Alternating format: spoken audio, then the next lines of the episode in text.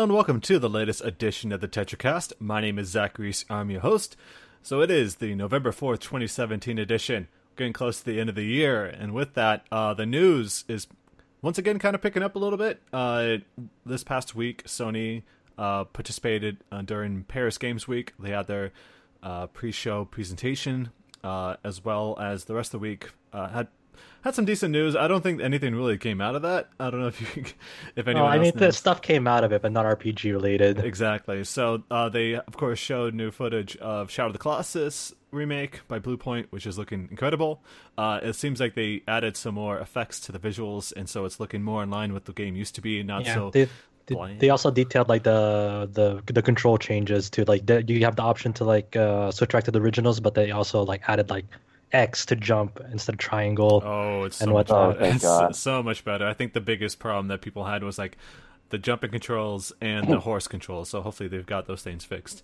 Um, but yeah, they had that. Uh, Ghost of Su- Yos- Yos- was it Tsushima? Tsushima, yes. Tsushima from a Sucker Punch, which is a crazy looking samurai game. Um, that's one of the best looking games already. Like they showed some, all of it was apparently in engine footage, which you know, take it as you will. Uh, but that looked pretty damn good. Um, and they showed the new Horizon Zero Dawn Frozen Wilds expansion that's out this Tuesday. They showed a little bit of footage of that, uh, and we have some more of that up on the site too. But yeah, new footage of Monster Hunter as well. New trailer. yeah, we're going to talk about them uh, during in the news segment. But yeah, they had some news with Monster Hunter World, um, which they continue to share more uh, information about, which is exciting because that game's out in a, a little under three months here. So, uh, pretty damn good times to be a gamer. So, uh, before we do get into all that stuff here, we first introduce my special guest. You heard the voice of Josh Torres. Hi, what's up? Hey, uh, we got Adam Vitali. Hi Josh, Hi, Adam. how are you? I'm okay, I guess. I'm running a little low on sleep, but I'll be fine. Hey, hey, Adam. Hey. When when Um, Zach Z- when Zach put put together the podcast, he kind of had to wake me up. Oh, that's true. That's what. Yeah, that's what we do here. I think every single one of us is kind of sleep deprived, so we're trying our best here. Um, and then we've got James Glizio. Yo, Hey, so yeah, it's it's like I said, it's kind of exciting times. Um, we're getting close to the end of the year, uh, as I said, and we're getting to the point where we really need to sort of wrap up the games that we were playing and focus on game of the year stuff because that is something we handle in December uh, before we kind of share it early in the year. So. Um, I don't know about you guys, but I'm still kind of nervous about that because I'm about to start Horizon Zero Dawn.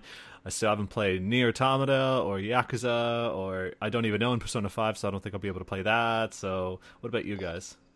um, I'm feeling pretty good about it actually. Hmm. I've already gotten Nier Automata, Persona Five, Zelda. I've played a good portion of Yakuza Zero. The only game I feel like I really need to play to get a grasp on it for Game of the Year right now would have to be um, Horizon Zero, um, Horizon Zero Dawn. Of course, we def- that's definitely going to be in the discussion based on the uh, the excitement that's that was around that, and, and continues to be a game that feels like it's kind of growing, you know, in popularity, or at least growing in in um, recognition for the amount of stuff it did. It was kind of we talked about this before, but it was released at a very you know difficult time considering uh, Zelda and the Switch were released only a few days later, so it kind of got uh, buried a bit. But that's kind of changed now, where more and more people are appreciating it, and maybe with Frozen Wilds uh, that'll change. If I'm not mistaken, isn't Frozen Wild like the only piece of DLC that game's going to get, or a story It DLC? sounds like it. yeah, the kind of implied. But it's also just like kind of that. interesting because it is, you know, out of the RPGs that we're considering as best of the year, like the an original IP type Yes. of thing. So that's, I'm not saying that's like a, a crutch or a handicap, but it makes it interesting. Uh, they mentioned that Frozen Wilds is like a direct like follow up to what happens after Zero Dawn. I haven't I I have like Horizon, but I I- haven't I haven't like touched it yet. I need to, but I'm not sure haven't. actually. Yeah. where it like takes place.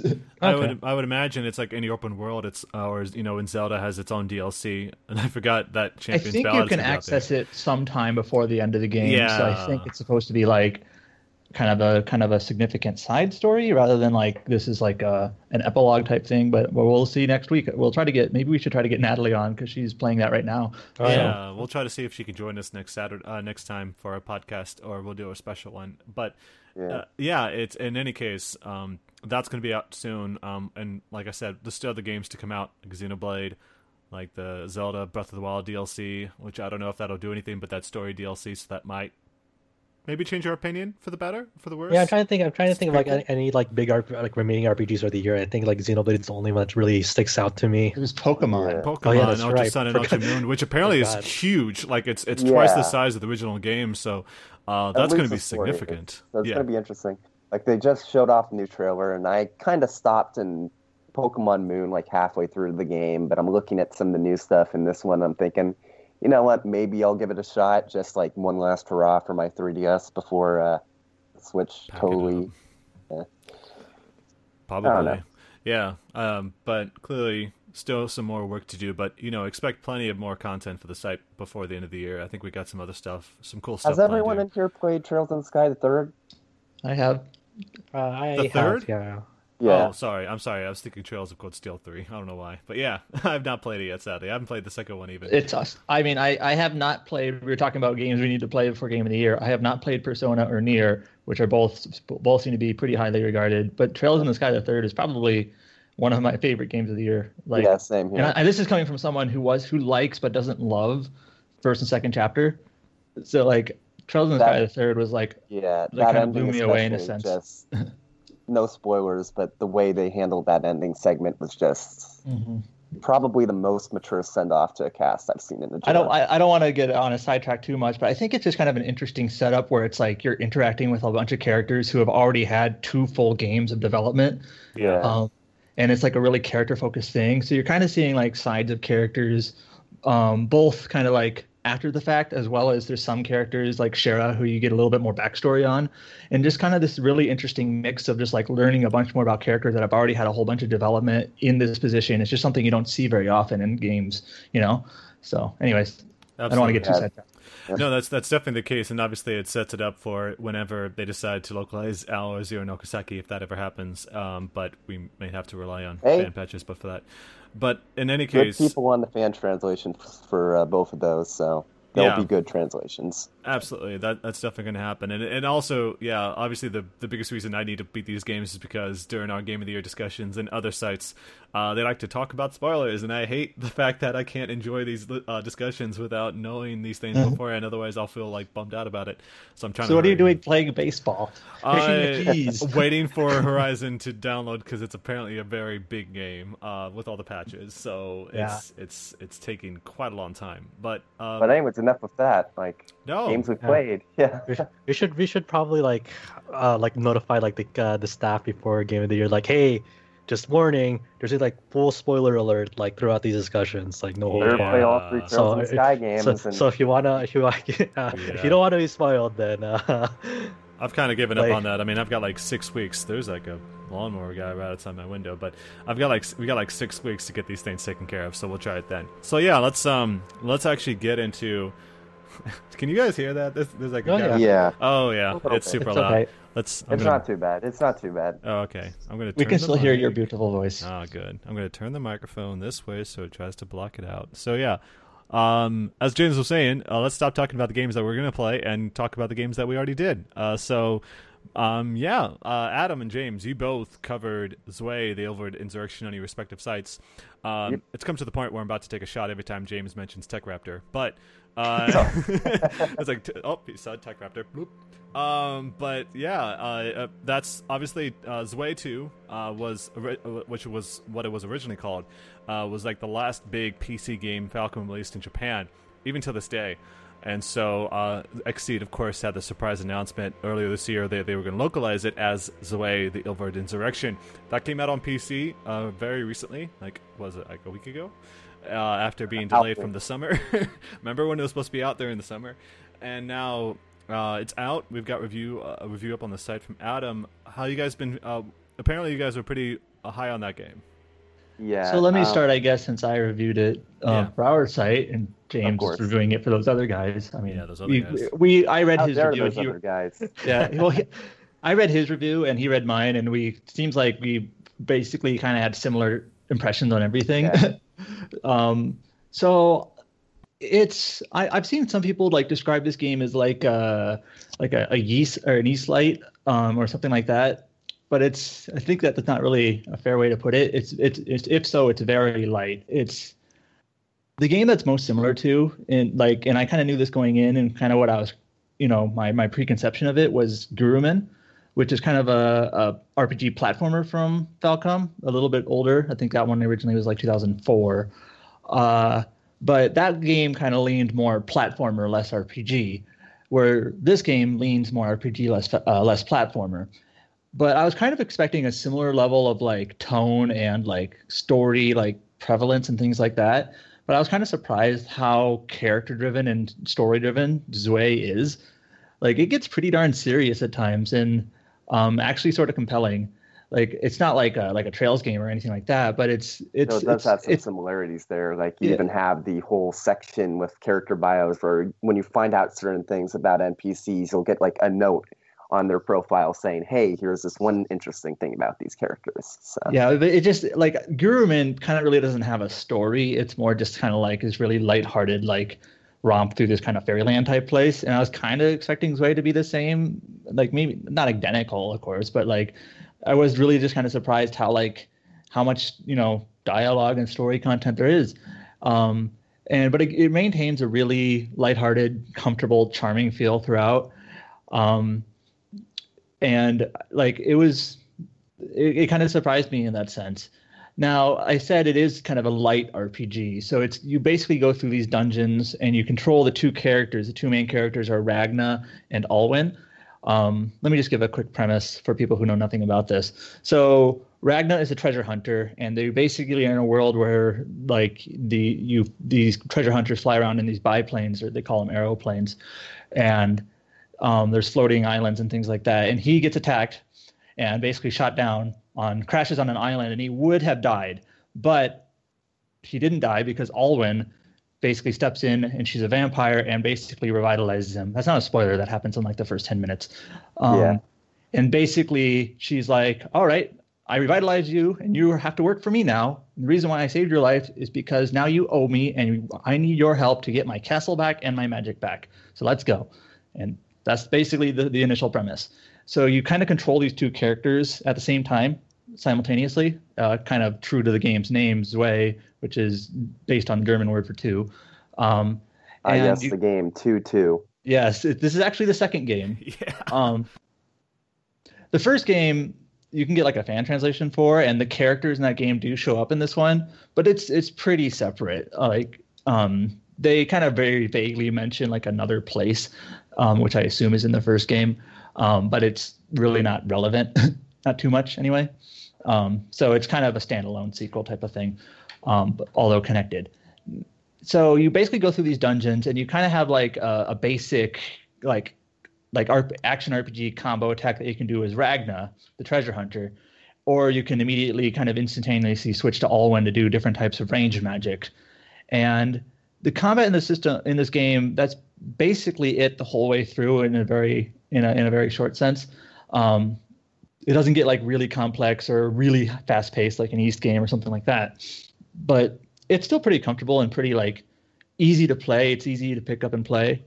Um, and a lot of the game is actually like kind of going through these dungeons and finding treasure chests and there's some small puzzles you have to find to, to figure out to get to some of the chests whether it's like um, accessing various rooms um, with some minor, with some light platforming there's a couple of puzzle elements and things like that um, there's sometimes you have to like drag items to certain places to like put them on buttons or whatnot um, so there's some light rpging light platforming light puzzling um, but it's just kind of a comfortable, charming game in that sense. I kind of wish it was got a little bit more intricate at times, but it's not. I guess it's just not really the type of game it's going for. Um, uh, let me just stop there. I'll pass it off to James. Uh, I don't know if he had anything he wanted to say off the bat. I, I pretty much agree with you, though I do feel like the combat does evolve just enough over the course of the game where I thought it was engaging enough at the beginning, and then they just added enough like additional um, complexities to it as you're going on that it never really becomes boring. I'd say it just kind of stays the same feeling. I'm not sure if you feel the same way. A little bit, because like Alwyn Yeah. starts out with just kind of like a like a bullet like magic attack, and then she gets like a, a wide wider range like earthquake, and then she gets And like gets a fire and yeah. So so you get a couple of different magic attacks. Then Ragna does eventually get like a the claw gear, which lets you like grapple on enemies and throw them. Like if you ever played, uh, I don't know, um, Solatorobo. It's kind of similar to that, where you pick up the enemies and just throw them at other enemies once you get that claw gear. Uh, it, it's a good comparison, I guess, because both They floating. need claws. another Celebro. That would be a great thing. I'd be Ah, down you- you're telling me. But anyways, anyways, um, I think one thing that both uh, Adam and I agreed on is that the game's localization is very good. Very, very good. I, I know some people are going to be disappointed the game is English dub only, but I feel like, especially for the main characters, like Ragna has a fantastic dub voice, and the voice direction that they had for this game was very, very good. Like, I haven't listened to the Japanese voices, but I feel like I'm gonna like um, Ragna's English voice better than his Japanese voice. So I actually asked on Twitter. Uh, I don't. I don't remember his name. I, so Ragna actually reminded me a little bit of Ryudo from Grandia 2, and who, I, I asked James if he had played Grandia 2, and he hadn't. I know Zach has. Has Josh? Yeah, I, I played it. Okay, so the the dynamic between Ragna and Alwyn isn't quite the same. They're not so like, you know, they don't have that animosity toward each other like like uh, Ryudo and uh, what's her name? I know who you're talking about. uh, the main character, the main heroine of Grandia 2. Um, I'll Google this real quick. It's been a while since I played that game, so I, I played the PC release when it came out like two years ago, and I'm just like, that's still. I mean, you played a lot of Elena, games. Elena. Yeah, Get a PC yeah. that's That's it. so. But like Ragnar is kind of like he's sarcastic at times. He's sometimes like a little bit amusingly like flippant to like the villains who show up. Um, he and cusses kind- a he- lot. sorry. He cusses a lot. yeah, he, he there's a fair amount of like swearing in this game. It just, you wouldn't expect it from like the art style, I guess. Um, Yeah. But like he's amusingly flippant at times. He's just like he's a little bit cocky, but not too much to be annoying. Um, so he kind of reminded me of Ryudo. And I actually asked the localization, like the guy behind it at XSeed, like was he a like an inspiration? Like no, it was actually more of a coincidence. But apparently the character that inspired Ragna the most was the English version of Duo from Gundam Wing. Oh, that's funny. Okay. Nice. Best character. Uh, yeah. So, and also I hadn't I haven't seen this, but I guess Ranma from what Ranma Half. okay. Um, yeah, I can see that. So those are the characters that inspired Ragna's like the English, English Ragna. But the the voices are are really colorful and charming. It does sometimes go for like that cartoon feel where you have like this monster like cat bat thing, which is named Mont Blanc, and his voice is kind of grating, but it's kind of intentionally grating to the point where the characters say like "Shut up, you're annoying," um, type of thing. But it's kind of like it's just a really charming game in that sense, and I think like both the both the dialogue and the acting does pretty good on that on that front, um, in kind of giving that that that that tone. Um, so it, it's just a really comfortable game, and the gr- great thing is it's not too long. Like I think I was just just high of 20 hours. I think when I beat it. Um, there is some extra content that you can do on like a second playthrough. Uh, I don't think I'll have time to bother with that, but it's kind of nice to get you know one of these shorter RPGs when you have all these like 50, 60, 70 hour things coming out. So it's it's nice and you can just play it lightly in a week and it's it's I think it's worth a look. Yeah, definitely feel like it's a good Falcom game. Um, not quite as good as some of the other games I played. I said that in my review on. I'm not going to say the site's name, Zach. Oh, Calm hold down. on. Let me get my. I got Oh, my mm, my mm. coworkers gave me a bottle of absinthe, and so Well, that's the I don't thing. wanna It's hurt like it's myself, but it's not as it's not going to be like as lore and story driven as Trails, and it's not like as high paced action driven as Ys. no. It's it, it's it's kind of going for like a little lighthearted, a little bit more comfortable type of you know easier to like- play type Like RPG. like Gurumin was, yeah. That's Yeah. how I got Yeah. it too. like the thing I said on in my reviews, I feel like if this game hadn't completely bombed in Japan, this might have been like a good like real stepping off point for the rest of the series and for it to lo- really grow into something truly special. Like I enjoy the game. I really think it's a good game. I feel like people should play it. But the thing that really disappoints me is the fact that I know that like say as Y3 would probably be a good deal better and would be something that I'd actually be able to recommend to pretty much everyone. That's my opinion. I don't know. Um, besides that, I've been playing Fire Emblem Warriors. Um, Oh. How's bit of an interesting uh, fact about this. I'm not sure if anyone listening to the podcast has been keeping up with what's been happening with review codes with Nintendo of America. There was a bit of a uh, kerfuffle with uh, Fire Emblem Warriors and how certain sites were getting code, like in Europe, and some sites weren't getting code in North America. Of course, RPG site did get out a review on time with those European outlets. That's because we got our code from Nintendo of Europe. Yeah, just I guess uh, full disclosure, RPG site is like technically based in like as a business under Alex, our boss, who is from uh, England. but most of the staff from, is London, American actually, yeah. yeah, yeah, or London. Well, I didn't know what city it was, but Yeah. anyways. Um, but most of our staff is English, and while we work mostly with or American, and while we work mostly with American like outlets and things like that, in cases like this, we do have that kind of fallback where it's like Nintendo of America. They kind of clammed up on Fire Emblem Warriors review codes, and we were like, "Well, we have that access to the European, you know, press, so we were able to get one there." And I, you know, we we kind of we okayed this in a sense with Nintendo, and they seemed okay with it, I guess, at least to our face. Yeah. Yeah, Um, so Anyways, so there was a whole situation with Fire Emblem Warriors and to a lesser extent Super Mario Odyssey where review codes were kind of clamped down. I'm not sure if we talked about this on the show because, No. any, anyways, um, I guess it's kind of worth mentioning just in passing here. But basically, uh, some YouTubers, some influencer got a copy of Mario and Luigi Superstar Saga's um, 3DS remake and they had to hack 3DS and they made a backup of the game and they basically just put it out online for anyone to play. It's so dumb. It's so damn stupid because it just takes one person to poison the well, you know, and it, Yeah. everyone else gets hurt as a result. I mean, as a site, I mean, I remember back when we were growing and we we got our first review copy for a game. I think NIS America, if I'm not mistaken, was like the first one to send us a review copy, and it was like this incredible moment uh, as a, as a growing site. Similar thing with uh, Tech Raptor side too. They seems like NIS America definitely sends out review codes. So I mean, let me just give like a hot tip. Anyone who really wants to break it into game journalism, reach out to NIS America. They are very nice about uh, sending even up and coming uh, journalists, even like Tumblr users and things like that. They're willing to work with you on that stuff. So if you want to uh, uh, try out getting press copies for yourself, I always tell people reach out to NIS America or Idea Factory. They're both very good about that stuff, and they were the Yeah. ones that reached out to us about that. But when things like this happen, it sort of throws into question how long we're going to be able to get this sort of benefit. I mean, we're definitely in a position now where, yeah, like as of uh, earlier this year, we became a, a company rather than just uh, a site, and now we're in a more a much better position where we can actually just you know buy a copy if we have to. Whereas before it was a lot more difficult because we just didn't have the funds. Uh, but all it takes is just this one person for it to happen. I will say at least that Nintendo America is still working with a lot of journalists and everything. That could have just been a misunderstanding, like it may be a temporary thing. But it um, definitely feels like it was temporary because I know that both on RPG site side and on Tech Raptor side, it seems like the situation with Xenoblade at least is going to be a lot better than it was for Fire Emblem. So Yeah, but I, I mean, I don't want to like brag about the fact that we're getting help uh, like that from publishers, but I will just say that you know, if you're gonna be getting these copies, play it smart. Don't don't be just Yeah. doing that kind of shit. That's it's terrible, and you got to think about it. Oh, it affects other people as well. The people that are really struggling to make it uh, and, and and make a site that is established.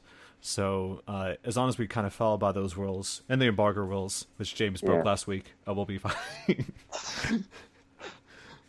technically not, but that's a story for another day. no, Um, anyways, the uh, that whole tangent was just basically a way to say that I got review code for Fire Emblem Warriors. They finally sent it out to North America, and so I've been going through that for the other site that shall not be named. nope. You already You said already like me, like, 15 three times in that yeah. last part. I already, It's I already took like three shots, dude. Uh, God. um, but Josh anyways, is woozy. He's a little buzzed. Josh, you okay there? Oh, okay. That's good. All right. But anyway, Fireball Uh, Warriors. How's that been um, treating you? Not a big Dynasty Warriors like fan. Oh, I you're choosing the enjoy wrong Hyro- game to play that. Well, I enjoyed Hyro- um, Hyrule Warriors. I, I, when Yeah, I sure. say that I'm not a big fan, it means that I haven't played too many of them. I played Hyrule Warriors. I liked it. So far, my um, impressions for um, Fire Emblem Warriors are I like it at least as much as I like Hyrule Warriors. I feel like I really like how you're controlling the uh, characters that are in your party, and you're saying, okay, I want these guys to go fight these people, and I want these guys to fight these people. I want this person to heal this person. It it's a really good mashup of um, the whole Fire Emblem thing, where it's a tactical RPG, and yet you have the action and the uh, base and base uh, management of um, Dynasty Warriors. Like my favorite thing about Hyro- um, Hyrule Warriors was that like okay, time management. When do I go for this place? Like this fort? Where do I get? When do I go for um, this other fort? Okay, I need to back up this person. And I feel like the additions to uh, Fire Emblem Warriors really kind of enhances that. Sure. Still very early on, so it might get old quickly or something like that. But I definitely feel like I'm going to like this a lot in the end. Yeah, I mean, Liz covered for the site, and she seemed to enjoy it. Yeah. You there's like a like modes right where you can like uh, prioritize either graphics or frame rate on that on the Yes, Switch. um, I think. Basically, there's the kind of graphical mode where it's 1080p, 30 FPS, and it looks very crisp on the uh, TV screen and whatnot. And then you can also choose to run the game on um, 720p, 60 FPS, and it seems to be a fairly steady 60 FPS. Man, obviously, that's a, because that'd be great. That I wonder how much battery that takes. I mean, like, I'm not on, really uh, a oh, um, Dynasty Warriors only, uh, type person. Oh. Let me just say, I think I would prefer on a game like this the 60 FPS, even if it's lower Yeah. res. Oh, totally. Yeah. You, I were you think- gonna comment on the battery, James? Yeah, I was going to make a comment there. That performance like um, options only available when you're docked because when Yeah. you take Oh, the uh, okay. system out of the dock and you're playing handheld, you're only 720p 30 FPS. Yeah, you have no choice because the, Oh, the okay. resolution of the screen itself. I but mean, I'm would- sure yeah. they prob they might have been able to do something like I don't know 540p 60 FPS, but that's kind of besides the point. Yeah, I mean, I would say Huh. that it the the Switch battery isn't is already not that great to begin with. What's like normally three or four hours, and so like it, I would assume it, it would have taken a way bigger hit if it was always 1080 60. But that's good to hear. At least is it? And I assume it's pretty smooth all around when you do that. Yeah, pretty smooth. Um, even on the 30 FPS mode, it Good. definitely feels pretty smooth. Nothing like the drops that you might have gotten in um, Hyrule Warriors. Though I haven't played the two-player mode, so we'll we'll have to see how Oh. the uh, I expect. Can it you can you do two player mode on uh like undocked with like uh, and just separate the controllers? Um, you might be able to, but I oh man, not- I, I want to see the performance on that. Yeah, I bet it's it's not great because even like, I'd all the imagine Dynasty the Warriors games. performance is going to still be better than Hyrule Warriors because you had that whole thing with Hyrule Warriors where you had one person playing on the main TV and then another person playing just solely on the gamepad. So, I- feels Is the is the split screen horizontal or vertical? Uh, I want to say vertical. Well, no, I mean, do you mean vertical? Like there's the split. It, Yeah, like the- yeah. middle of the Oh, man, that Like sounds horizontal- awful. Horizontal split as in like you know a top bottom or a vertical split is left and right. vertical split, I believe, as in left and right. Okay. you yeah. know- I, I, yeah. I was I always think of like the whenever I think of like weird ass split screen modes, I think of how Resident Evil Five did it. They like try to like- keep the aspect ratio Yeah. yeah. in corners. Oh, Yeah. that's that sounds like such a tiny screen. I mean, like when they showed the commercial uh, when they were advertising the Switch, where you had like four player Mario Kart, where there was like four player split screen, and on such a tiny ass screen, I wouldn't think about the two player Dynasty Warriors would be like atrocious. Everything's Oh, moving so fast. I I would not want to play it that way at all. That sounds. I've awful. done four player split screen on the uh, actual handheld, I believe, and what was it called? Fast Racing Neo. Technically, Oh, it says it only really supports two in dock in undocked mode, but I was able to get four. I, I don't they, know. I think they that. patched it maybe at that, or Yeah. that, but anyway. but not very fun because it's like such a fast paced game and it's like so. Yeah. so- yeah. And you only go in one direction in that game, as opposed to Dynasty Yeah. Warriors, where you're like it's all around you pretty much. But but in that game, can- can't you just or even in this game, can you like link up like local switches and then like play co- like local co-op Uh, that way? I Oh. don't think so. Oh, I don't that sounds like that that's a sounds weird fun. thing. Yeah, I, I would think that's like the biggest strength of that. Um, yeah. I mean, I could be wrong, but I don't think so. Oh. Yeah. Does I think I think Bomberman does something like that, isn't it? Like four player just on a single screen, or is it? Oh no, um, Bomberman can actually have up to eight players on a single screen. Yeah, What that's right. fuck? I mean, it's it's just a screen, right? Like it just needs Oh, to yeah, link the yeah, that's controllers, true, so yeah. uh, it's you know That's it's true. top down and all. That makes it a lot easier. I was thinking that the fact that what is it like the story mode in that game has like a weird isometric deal, or like at least that's one of the camera modes. But Yeah. I don't isn't, know, like that's isn't it a small impossible to like get all eight players in there though because of the Bluetooth limitations? Oh no, you split No. the Joy Cons. Yeah. It's, Each it's person one, has one one, side. one, one side. Yeah, sorry, you're going to answer, but like either side of the controller itself. Yeah. Okay, It's so like it kind of split. It kind of splits like the Bluetooth. Okay, It's alright. kind. It's kind of like it reminds me a lot like um uh, if you ever watch like Awesome Games Done Quick, two people on controller, like the fact Yeah, that they're holding both sides of the controller, trying to that seems Oh, so shit. like someone shaking the controller to mess you up. I'm, I'm, I'm actually I'm waiting for someone to like do a speed run like a Switch game, but like it's like co-op and they're using the, like, the tiny controllers for that speed run. I'd want to see that. yeah, I mean not to go on a tangent, but you saw that they just announced Awesome Games Done Quick's uh, schedule, right? The 2018. Oh, I haven't, I I haven't seen it yet. What's Yeah. on What's on that? Uh, I know uh, I know there's no Super Metroid. That's the only thing that people have been uh, talking about with me. I'm like, oh really? That's weird. Oh yeah, that's. I guess they got tired of having it all the time, but um, or they needed a break from it. But and also because it's there's Man, some what are people going to put at the end of their donations now? Uh, I know. Well, the last. the you can't kill or save the animals anymore. Well, yeah, the the last game is going to be Zelda Breath of the Wild. I just thought that was interesting that a, a Switch game like that is going to be the one to end it all. Uh, but man, uh, That's the such schedule. a fast last speedrun. oh, I will say one of the games that kind of surprised Prinny Two is actually one of the games on oh there. wow. Okay. Yeah, and that uh, one of the like I think that series is highly underrated. It's because Prinny and Prinny Two. Uh, are I wish good, they got but- like like remasters, like uh, how like the Loco Roco and Patapon did. I, I wish the Prinny games got uh, remastered on PS4. That would be that would be pretty nice. I think, uh, or at least like a new game. That would be pretty cool to have Still on need Switch. to play those. I feel like I'm going to enjoy them when I finally get to them. But anyways, Yeah, yeah, yeah. Let's get back to Uh, the, the topic on hand. Fire here. Emblem Warriors. That's pretty much all I have to say about it right now. I've only put like maybe two hours into it. I played the Mhm. first three missions. So uh, the other game I played, and this has kind of become a bit of a trend. Like a few weeks ago, I mentioned how I played through uh, Titan Souls, like at a friend's place, um, in just like one sitting. Same thing happened with uh, Nights into Dreams. Um, that was one of the games that's part of uh, Xbox Live's um, Games of Gold this month, Mhm. and uh, played the Xbox 360 version, played through all the levels, and uh, yeah, first time playing it. The only other experience I've had with kind of Nights gameplay is um, actually one of the mini games in a Sonic the Hedgehog fan game, Sonic Robo Blast 2. Not sure if Oh. anyone has played that. So they, Probably. they straight up like hacked it I into don't- the game. No, which which which Nights game is the one on Wii? Um, Oh, that was a bad one. I remember that. Because that was terrible. that was really bad. I was so I- I excited would when say, that was like, coming. Nights- all Nights games are bad. no, yeah, I mean totally, but like uh, when that that was like they announced that Nights was coming back, I got excited, and then I just saw the bad reviews coming. I'm like, oh no. I think that was like the I think that was early like the earlier Wii days, you Yes. know. yeah.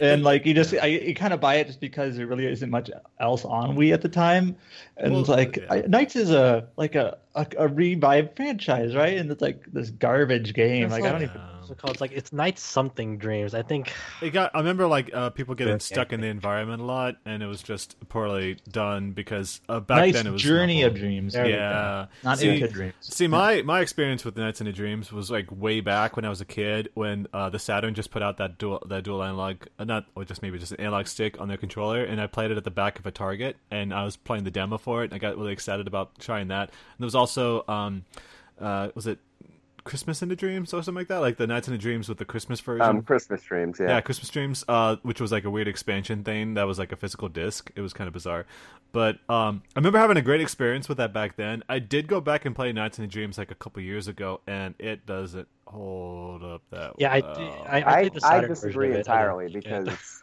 at least um, the version I played on 360, I feel like it holds up really well. I mean, Hmm. it's really fun. I don't know. I had the same feeling with Jet Set Radio. Oh, Like, I mean, you're entitled to your opinion and all that. Um, I just, for me, it didn't hold up that great. But I mean, for definitely, um, in the case of like, you know, what did you beat it? Did you play beat Nights into Dreams?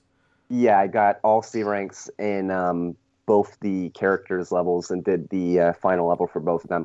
Kind of a bit disappointing that the final true level for both of them is the same level, but yeah, oh well. I remember that. I remember that being the case when I when I played it before. But yeah, Yeah. Uh, I mean, uh, honestly, I would still kind of be interested in, in having a new game for that series. But uh, I don't know. It's like it's one of those franchises that after they did the Wii game, it just kind of died right there. And I heard it bombed pretty much. So Yeah. I, I I don't know if I trust Sonic Team to like make a new game these days. Nope. Yeah. Apparently, Sonic Forces is really, really bad. After the fact that you know everyone was really excited about uh, Sonic. What was Sonic Mania. Mania Sonic was Mania. Yeah. Yeah. it's like that was an independent developer made a way better Sonic game. Uh, and as I'm speaking as a huge Sonic fan, that just is sad to hear that Sonic Forces is apparently so disappointing. Like they don't really get what people like about Sonic anymore. And you have that on the heels of you know, Super Mario Odyssey just blowing everything out of the water. Uh, Sonic Forces is out in a few days, by the way. Uh, but yeah. I love how a few people on Twitter have actually been saying that they think that the new Bubsy game is probably a better game than Sonic Uh. Forces, which is kind of disappointing. they did put up that they did put up that image of like the Bubsy game got a better review score than uh, God Hand did from IGN because God Hand got a 3.0. so apparently Uh, Bubsy finally did it. Bubsy. yeah, it's like the metric. How good are you compared to God Hand? Apparently, God Hand is like one of the worst games of all time, according to IGN. So that's, Yeah. yeah, that was that's No, I, I love God Hand. yeah, God Hand's pretty, yeah, pretty cool. I actually Uh, really didn't, but yeah, I really enjoyed Nights into Dreams. Um, yeah, uh, I think I might actually play some of those bonus stages in that Sonic game I was talking about because it seemed to be similar gameplay and yeah, probably going to be the best uh, other Nights game I'll be able to play for the next decade if we ever get a new one. I can't really think if I've played any like Sonic fan games. I think there was a game called like Sonic Chaos. Um. Sonic Robo Blast 2, you might have heard about it. Yeah, it's the I've Sonic game in the Doom engine. I do know there was one where I was like you ran and like there was like a dash button. Uh, I remember that. Maybe that was just like you were taking off the mechanics of the GBA games because the Sonic uh, GBA games are pretty damn good as well. Uh, Yeah. But that was I do recommend Sonic Robo Blast 2. It's not a game I played this last week, but it's a very good game. Uh, I'm of the opinion that it's probably the best 3D Sonic game, and it's a fan game. So Yeah, there, there are there are two memories I have of uh, Nights into Dreams. Uh, one, uh, the memories Genesis. are dreams about. Okay. Yeah, yeah, yeah. The, the Genesis version, uh, or not the uh, Saturn version, had like a uh, like a, a, a 3D controller. I think that's called uh, that shipped with it. yeah. It that's it. actually uh, it actually had like you know like the analog stick and the D-pad like kind of formation we have in uh, games. basically, the proto Dreamcast controller. Yeah. It was So, really well I mean, made. Yeah. Oh yeah, totally. It Yeah. was a Dreamcast controller basically, but black. Mm. And I think at one point, I think Steven Spielberg Spielberg would like like visited Sonic Team like play it. I think I heard that.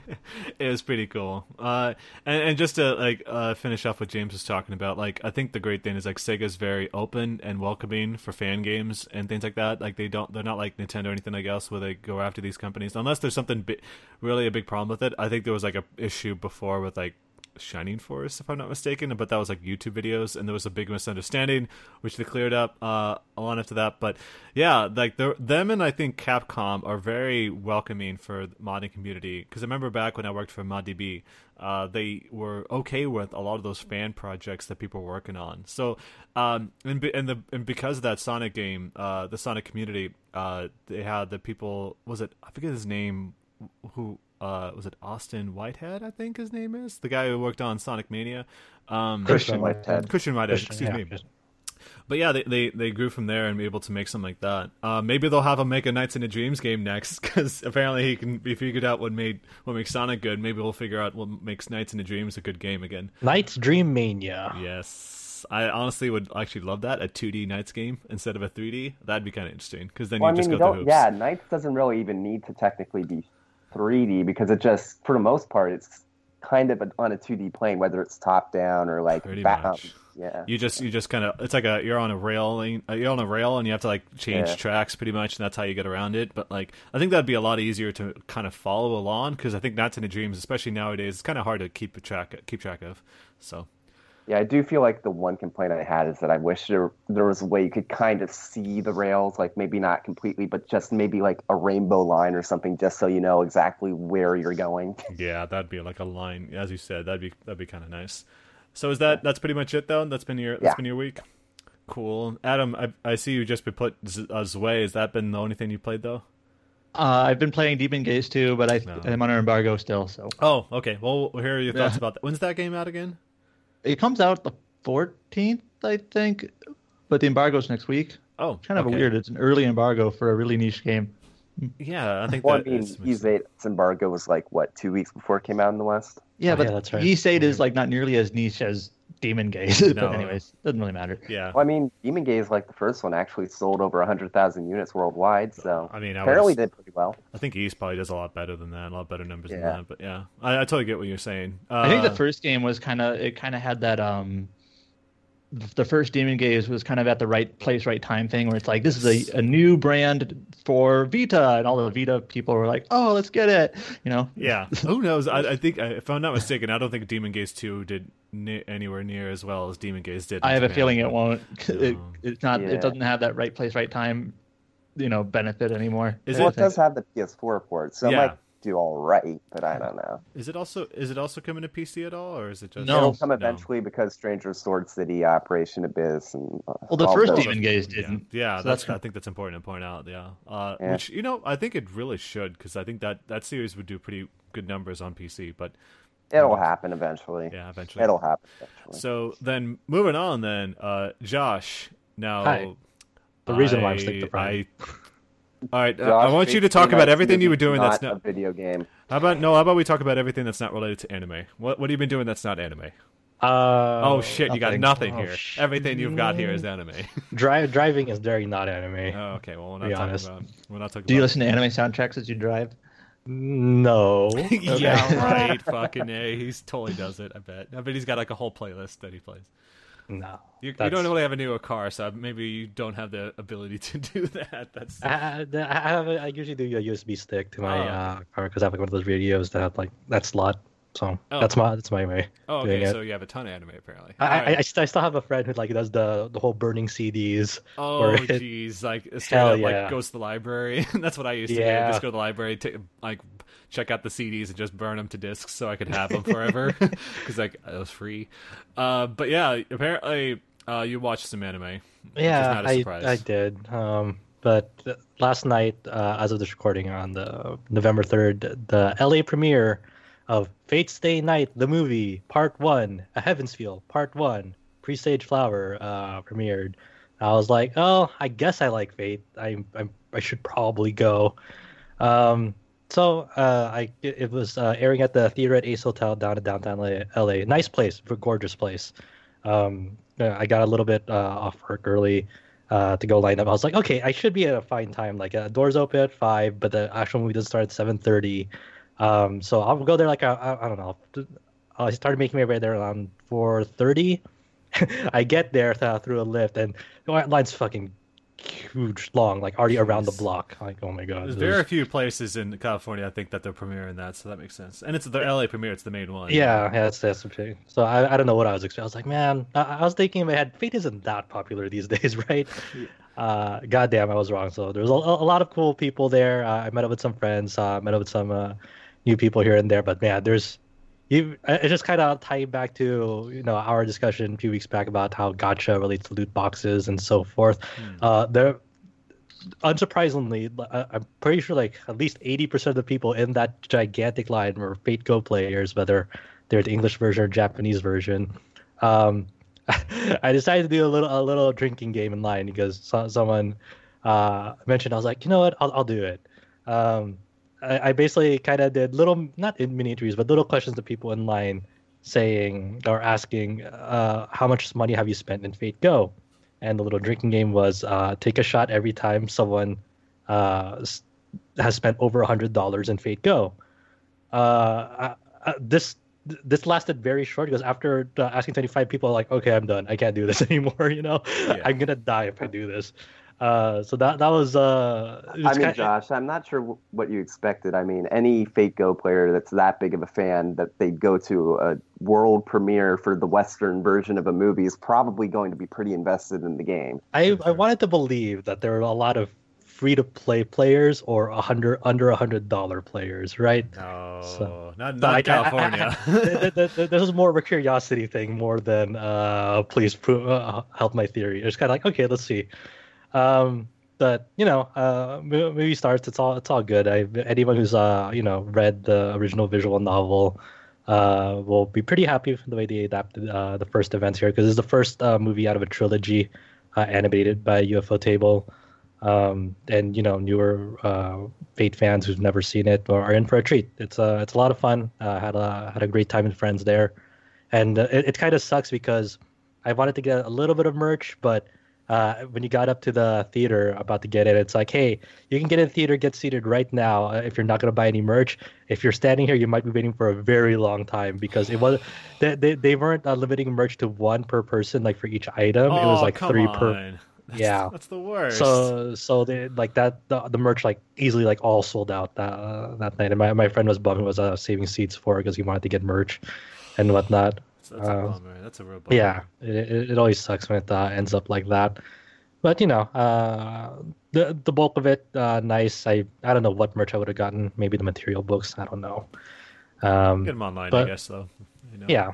Uh, so hopefully, I, I kind of hope you know. I feel for you know some of our Discord users who are like in Mexico and whatnot who th- th- that's not showing in there because of the company they're using. They just arbitrarily sh- show some anime movies and some some don't make it there. So hopefully, you know, they get that uh, situation sorted out because you know there's a lot of people who want to see that. Yeah. Uh, other than that, uh, out of anime like shows onto anime games, I've been playing a lot of uh, the little game called Dot Hack GU Last Recode. Oh yes, it's so exciting that it's finally here. It's, Yeah. it's- I've been waiting for so long for this. It's it's wild. Uh, it's a remaster of the entire GU series on PS2. So it's the three uh, Rebirth, Reminisce, and Redemption. And in this one, there's a brand all new all new volume called Recollection uh, in it, and it's a it's pretty much a one to one faithful like remaster of those games. Uh, and if you're new to Dot Hack, uh, don't be shy. Like you know, it's okay to start out with this. Uh, just for a little bit of uh, history uh, with this, uh, on the PS2, there were seven Dot Hack games on there, Yes. and the, there was the original quadrilogy of Infection, Mutation, Outbreak, and Quarantine. Those were the first four volumes, and they starred a protagonist named Kite. And then after that, there was a there, there was a second series uh, of these games, the GU series that stars Haseo, and it, it's a it's a sequel to that, but it's not a direct follow up. So you don't need to have played like you know the original quadrilogy to appreciate what's going on in GU. Like the if you if you really really want to like uh like know the entire scope of what's going on, there's a there's an anime series called Dot Hack Roots that's like a 24 26 TV anime series that's it, it's it's like a it's like a like an extended prologue to to see what the, gets the gears turning, but it's not like mandatory to like watch uh you know before getting into this. Definitely not. Definitely not. Yeah. I mean, you'd make the argument maybe the first four games, but this Yeah. the anime now. Yeah, and and then there, like uh, there's like a like a detailed recap of the first four games. Uh, in uh, Last Recode, they have a, a little terminal terminal disc feature, uh, which was bundled, you know, back in the first volume, uh, way back when on the PS2. Uh, that just has like uh, you know like 15 20 minute like clips of uh, you know giving summaries of each volume of the of the first series and I kind of wish that they did they still haven't like fixed this in last week's because there's like no no like functioning seek bar so you can't like skip around it it's like go grab some popcorn pop in play and then you can pause and play and that's about it on those and it's a it, it's a weird thing because it looks it looks so much better. Uh the, the very clean look to it uh anti-aliasing helps it a lot. There's new assets character models look great. This can output up to 4k it runs in 60 fps uh and it's just it's stunning to look at because when you uh, playing the PS2 versions, there was a lot of aliasing on that thing. There Oh, was a jagged mess. You could barely distinguish details on that. It was a, it was a great like game in terms of like story and characters, and it, it, the gameplay is a lot more bearable than the uh, original quadrilogy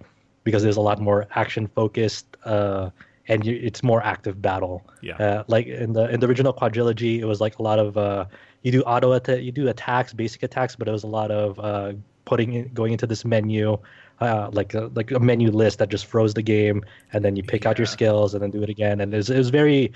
It, it, it was definitely a game that can only exist in its time because it, these days there's no way you can like kind of It's, it's Reintroduce that. archaic. Yeah, it's it's Yeah. really hard to play that game nowadays. Um, I mean, And- obviously you can still ex- experience the story and the music and all everything, but like the Yeah. yeah, the gameplay. Eh. Yeah, and then in those first four games, like the first volume, after like the first half hour, you've seen pretty much everything that combat system has had to offer. Yeah. So you multiply that by hours and hours on end, that uh, battle system hardly ever changes. Um, while in GU, the battle system does evolve because you do get uh, new tools uh, to work with. Haseo uh, is uh, is like an adept rogue class in this fictitious uh, MMO MMORPG called The World, and um, he's uh, the basic story setup for this whole thing is he's an infamous PKKer, if you remember that term, the player killer killer.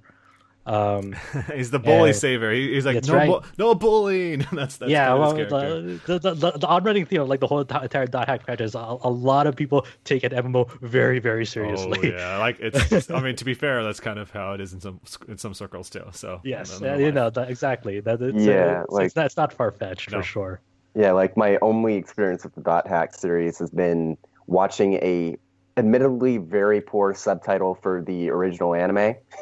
Uh, And- Dot sign. That's. I mean, that's Yeah. really damn good. I love that show, by the way. But yeah. It, it, it was good, but man, I I don't know. Like, I actually watched it at my uh, community college's like lab because like language lab and like one of the things we did is that you sometimes like hey you need to just watch some stuff like in Japanese and it had subtitles but it's really poor subtitles really Oh, really like fan subs. Yeah, that's that's kind Uh, of the case. basically, they said that the main character, who's obviously a mage, was a heavy blade, Okay, that's, that's hilarious. That's and I was, yeah, that's that's not the case. But, um, Tsukasa was a mage. I mean, I mean, it was a heavy blade. I don't think so. Tsukasa never yeah. Um, but yeah, so, I'm, I'm interested in checking out the rest of the series because I have a few friends who are huge fans, and um, I'm a big, I wouldn't say a big fan, but I'm a pretty.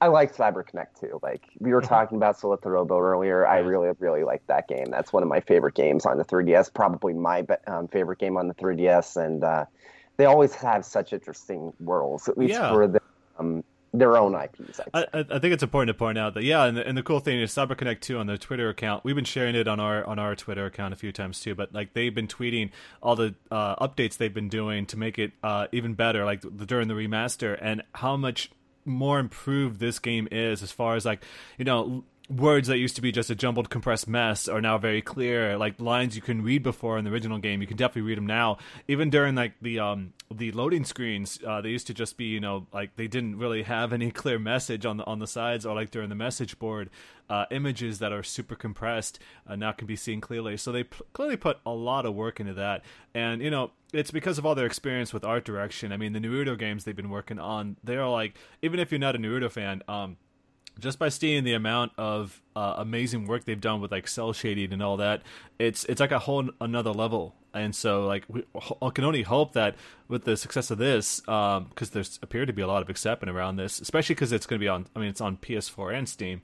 Uh, Would mean that we could get a new game uh, with that level of detail that they put into the Naruto games uh, into something like this, and you know, try to get them away from uh, Sword Art Online game because that's kind of there.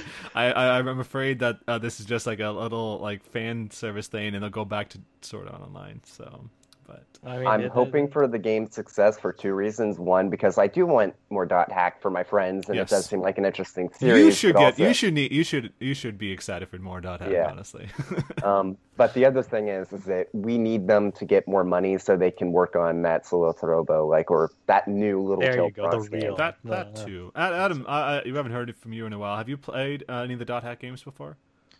Uh, no, Oh, okay. Are you interested at all in these games? not really. Just, I mean, I don't want to be like a buzzkill. Just, No. I have so many other games I kind of want to play. Yeah, and like this is kind of like on the radar, but like there's probably like three dozen things on It- top it, of it. it- it's, it's just like the, the like the sole release, like in like the in a three week span. Like okay, you you, you might be fine, but uh, there's just I so also- many other things. and I know this is just me being a nut, but Mhm. like I would want to play the first games first. Yeah, you, you talked like- about that. You, I remember you talking about that, and I, I mean, this is pretty incredible that we've got four whole volumes in a single set.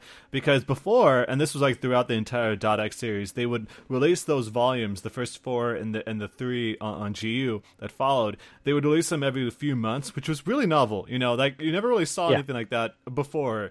Uh, or since, unless you count like episodic games, which are a lot shorter in, in, in scope because you know usually they you know they complete it all and just skip them out like a couple hours or something like that each. Uh, in this case, you're talking about maybe 15 to 20 hours a pop. Uh, cons- uh, con- um, just uh, when you consider these things and the fact that your progress, uh, RPG progress, would carry over from games, unless you want to start the volume from square one, which would be like you know what, level 20 or something like that. I forget what it was, but like it wasn't as exciting. And being able to follow that along, like this is such a great thing. I don't. I want to know, Josh. Do you think something like this, this sort of concept of releasing, uh, doing this kind of thing, if they try to do it again, do you think it would work?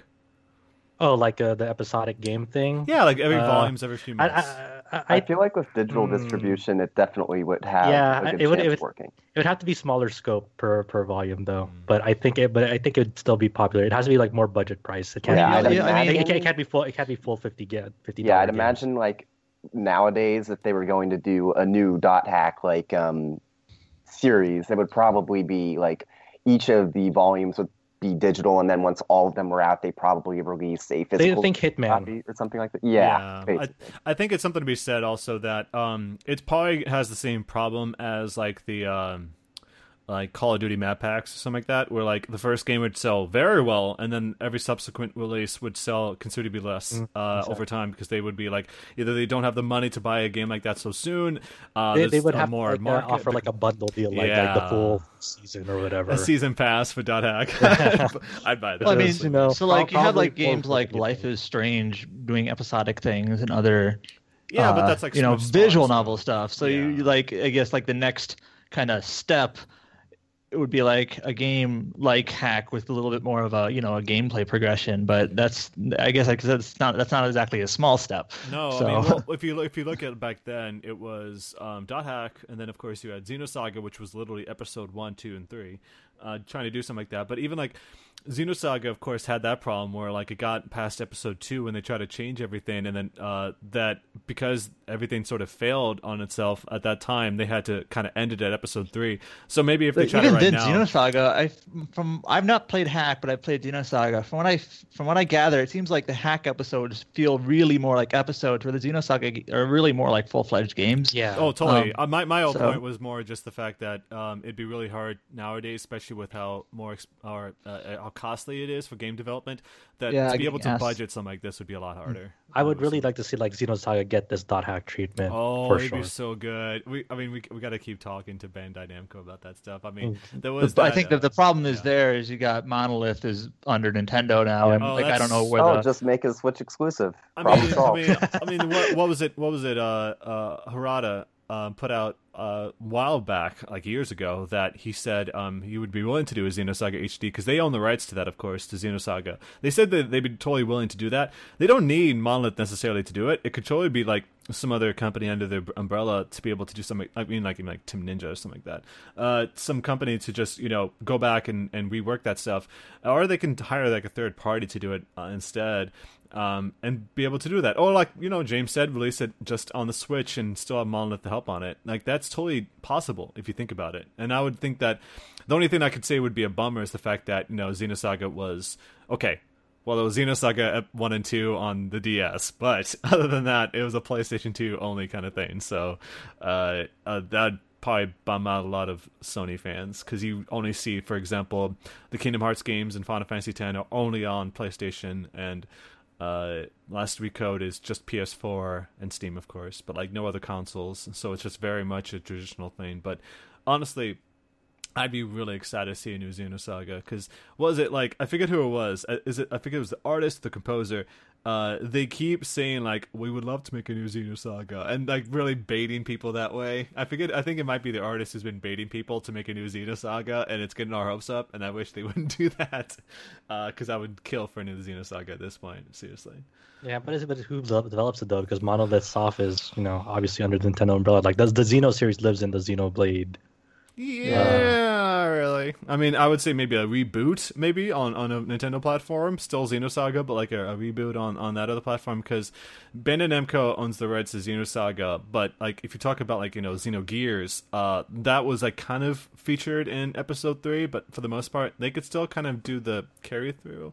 I just can't see Xenoblade Chronicles as anywhere related to Xenosaga or Xenogears anymore. That's my feelings on that. It's Oh just yeah, so I mean, different. yeah, I, I I totally agree with you. It's just it's hard to like carry that legacy when you have so many, like, like just the the rights and licenses are just kind of muddled. Totally, totally. But at, at the very least, a remaster is Mhm. definitely something Yeah. Bandai Namco could do themselves, and I would be excited to see that myself.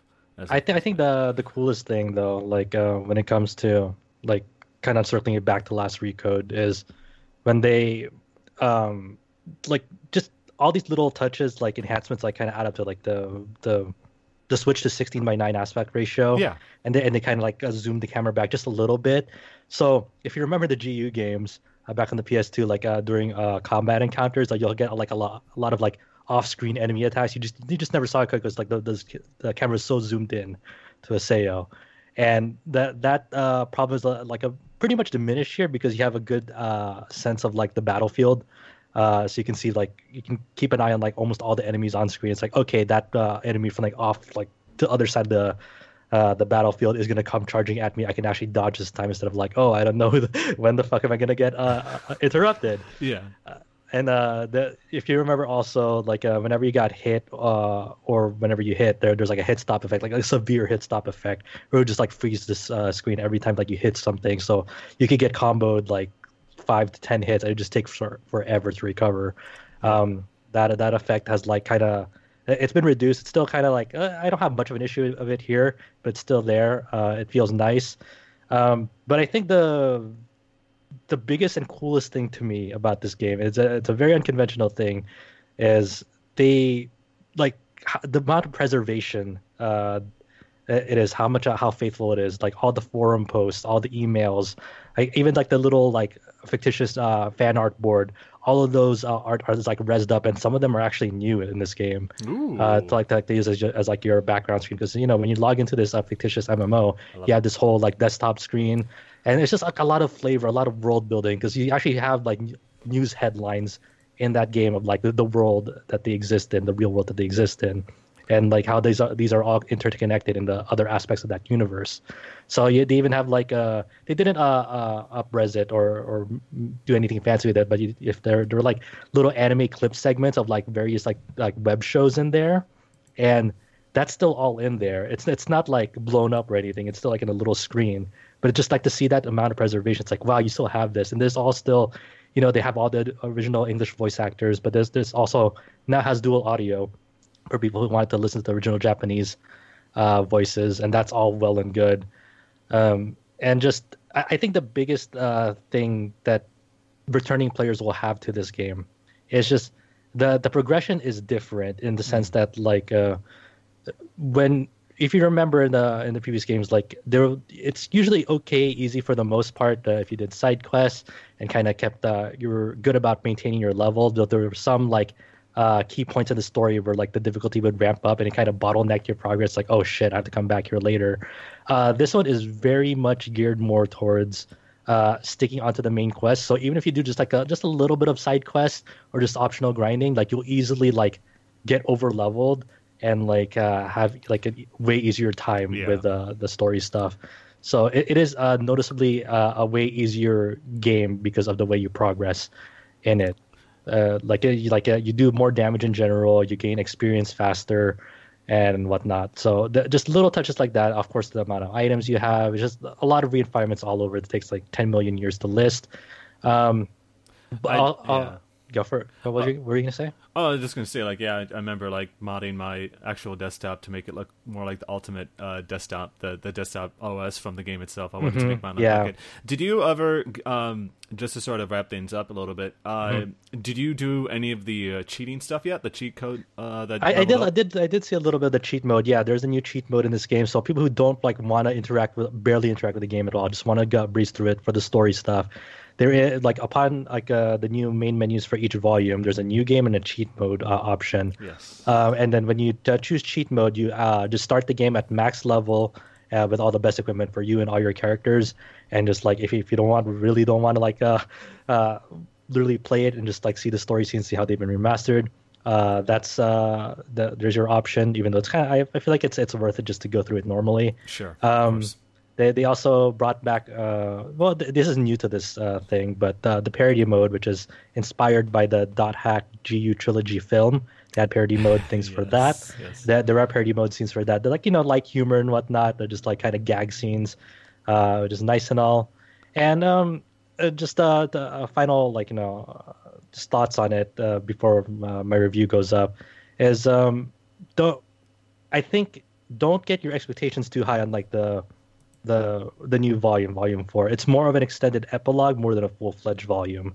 It's ve- it's very slim in its offerings. It's it's cool. It's a very I, I like its ending better than uh, the original uh, Redemption's ending.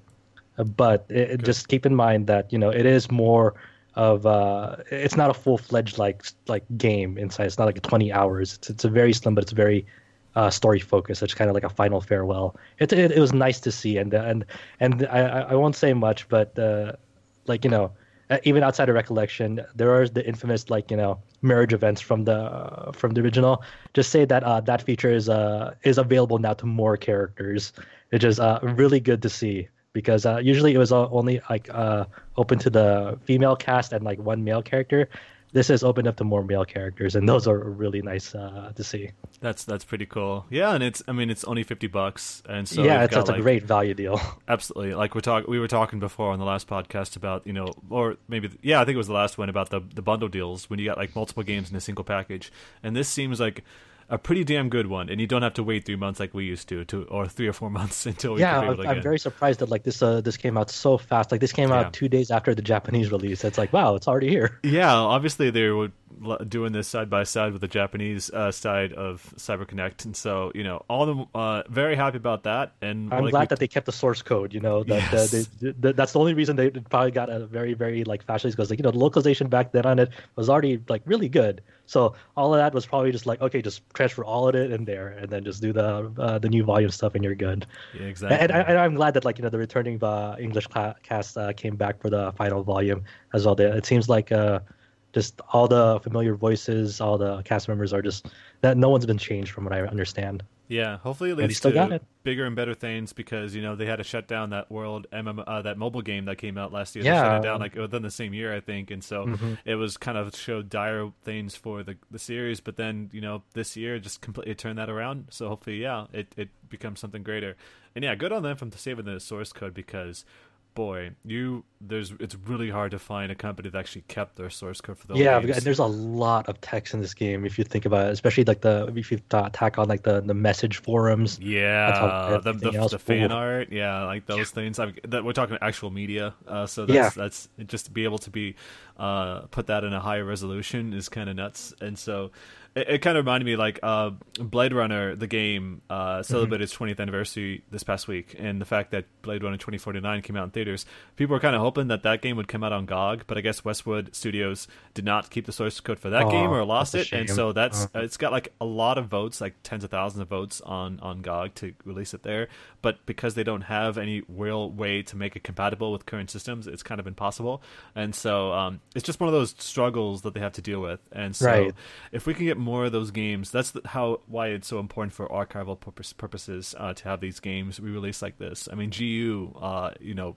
It was only on the PlayStation 2. like, you know, it's like kind of like Valkyria Chronicles. Like, we thought it was going to be stuck on that console forever. And then we finally got word about a remaster. So, the more people that do that, even if people feel like bummed out whenever it's just like, oh, Square Enix is working on another remaster, I think it, uh, in the broadly, broadly speaking, I think it's a good thing, you know? I, I yeah, I really hope that like you know this uh, this will be the thing that like uh, garners up interest again in the Dot Hack series because you know Bandai Namco Yes. uh, is you know understandably bummed out on like the state of it, uh, especially you know I mean you think about uh, outside of like I think the like CyberConnect 2's like first like PS2 games. I know they did a couple on PS1, but Yeah. the like the CyberConnect 2's like true roots is really in the Dot Hack series. Like they're actually like uh, the CyberConnect core like uh, company is inside the game, like uh like who actually are the ones who made this MMO. So they're actually inside the universe. They very yeah, much they got identify. NPCs, right? Like they, they Yeah, got, mhm. got Like their characters. CC, their CC Corp, uh, you know, Oh, characters right. in there. Yeah, they're actually they're, they're like the evil people, uh, which is which is hilarious to think about, and that's and, that, and that's and that's so important to think about because Bandai Namco, of course, also um, owns Sword Art Online, the IP, and so Yep. people were thinking that that was just like the replacement because it clearly was. So it wasn't quite like it was a ripoff. It was just like the direct for, for a while, the, like the SAO was like in this weird, uh, like depressing period where like it was just only collaboration material with SAO. That's like when you were playing oh. like Project Cross Zone, and you saw like those characters, like ah. Yeah, it's it's really tough to see like Haseo uh, in Project Cross Zone 2 and then realize oh, he's not gonna they're not gonna do anything with that series, are they? It's like hopefully next they'll do like Sakura Wars, but that's a totally yeah, different and, and then you know, I think they released like a YouTube video on Yeah. the, the dot hack. They said like, yeah, the, like definitely if you want to see more dot hack, go support Last Recode. And you know, uh, like I said, I this is a time and place and era thing. Like you get you see a little bit of like the state of like the internet back then in this game. It's Yes. a, a fascinating thing on its Oh, own. Oh, totally. It's very traditional in that respect. Yeah, especially when you read the names, like scrolling through the message boards. Like, it's funny. There are two. There are two actual usernames in that game that like my uh, two people still use that I know. Like Judeka was a friend of mine, and of course our very own Aaron uh, on the site uh, uses the username Kagari, and that's an actual forum poster name inside that game. Do you know if if she if Aaron actually took it from that? Because I think I, have I've no spotted idea. that name on like another game or something like that, and I made fun of her for it. She's like, "No, it's not from I that think either." Maybe some Aaron Dragon Ball Z. took her name from a f- original fan sub or something from Gundam Seed. Oh, that's right. Because she she actually used to Oh, do yeah, fa- she uh, fan uh, subs fan- for yeah, it herself. that's I think yeah, it was. I think it was Kigali. Fire. Kigali, The yeah. character is Kigali, but Mm-hmm. Mhm. I guess it was originally like romanized as Kagari before we knew or something. I don't know, Yeah, that's but that's, I think that's where it's from. All right. Well, let's Yeah, it's good stuff. Great. Uh, I'm really excited to play it for myself. Um, so yeah, uh, as far as I'm concerned, I wrapped up Breath of the Wild, and I had a great time with that. One of my favorite games of all time. Immediately, had a great, uh, really great time with that, and I loved it so much. About to get Good on. Nintendo for just Yeah. reinventing the formula again on It's that. it makes kind of makes me curious to see how exactly they're going to kind of expand on this with the next game. But you know, they've still got that Champions Ballad DLC supposed to be out. Wild uh, of the Breath. Yes, but the new DLC is supposed to be out by the end of the year. They're actually ramping up kind of coverage on that, so it kind of shows that we might see it before Xenoblade, perhaps, um, mm-hmm. because I don't think they want to kind of you know distract people from that game. They want it to sell as much as it can, so I don't think they're going to be putting that out. It'll be just out December 31st. That's what they'll do. We won't be able to cover that then. Uh, our game of the year stuff is like middle of December. Um, but yeah, that's that's kind of been it. And I'm about to start on Horizon Zero Dawn, so I'll talk about that next week. But let's get into the news because we've got some stuff to talk about here. Uh, first up, is- Surprisingly large amount of stuff to talk about too. yeah, Yeah. exactly. So the first thing we've got up here, um, so uh, Blizzard, of course, holding their annual BlizzCon conference uh, in Anaheim, uh, the Anaheim Convention Center, which is easily the best convention center I've ever been to. It's actually where PlayStation Experience is, and it's it was a great time. Uh, but yeah, yesterday they held their uh, pre uh, the the big conference that they always do, and so they announced a bunch of things for like uh, Heartsword, um, Hearthstone, excuse me, um, and Heroes of Overwatch. the Storm, Overwatch, new character Moira, which looks she looks badass. Uh, they have a new map, and I thought they were actually opening a new amusement yeah, park, I did but it was too. just a I was like, I was like, wait, I was like, seeing the images, like, uh, is It was like it's just called, uh, called Blizzard Land or Blizzard World or something. Yeah, Overwatch Blizzard map. World, and- And, then I, all I saw, all I saw was that I didn't know it was an Overwatch. I was like, wait, are they actually opening up an amusement park? What the fuck? I thought that like the, No. the visuals are like, man, they really captured the look of Overwatch with the actual real life stuff. They must have like played around with it. Nope, that's a map. Uh, but yeah, along with that news, they also revealed their next expansion pack, the highly anticipated one, World of Warcraft Battle for Azeroth. And so, yeah, yeah, That's the WoW is still not dead. I mean, it's No, still going strong. Actually, it's been it's getting uh, from I've, from what I've heard, it actually is growing in numbers again. Jesus, so. that's crazy. Yeah, Battle for Azeroth is you know it's uh, um, kind of exploring two new uh, kingdoms in there, uh, the Zandalar uh, and uh, Kul Tiras. I'm probably bo- botching the pronunciations, but it's It's uh, worth more. mentioning that no one on here plays WoW, so Yeah. No. yeah. hmm Uh, but you know, just uh, focusing more on the like naval uh, stuff uh, going on in WoW, and just mean like new uh, playable allied races in there. You'll have like the High Mountain Tauren, the Void Elves, Dark Iron Dwarves, and so forth. You'll be able to go through like going through uh, Uncharted Islands to you know go through new stuff in there. And then there's all sorts of like uh, new features like war fronts, communities.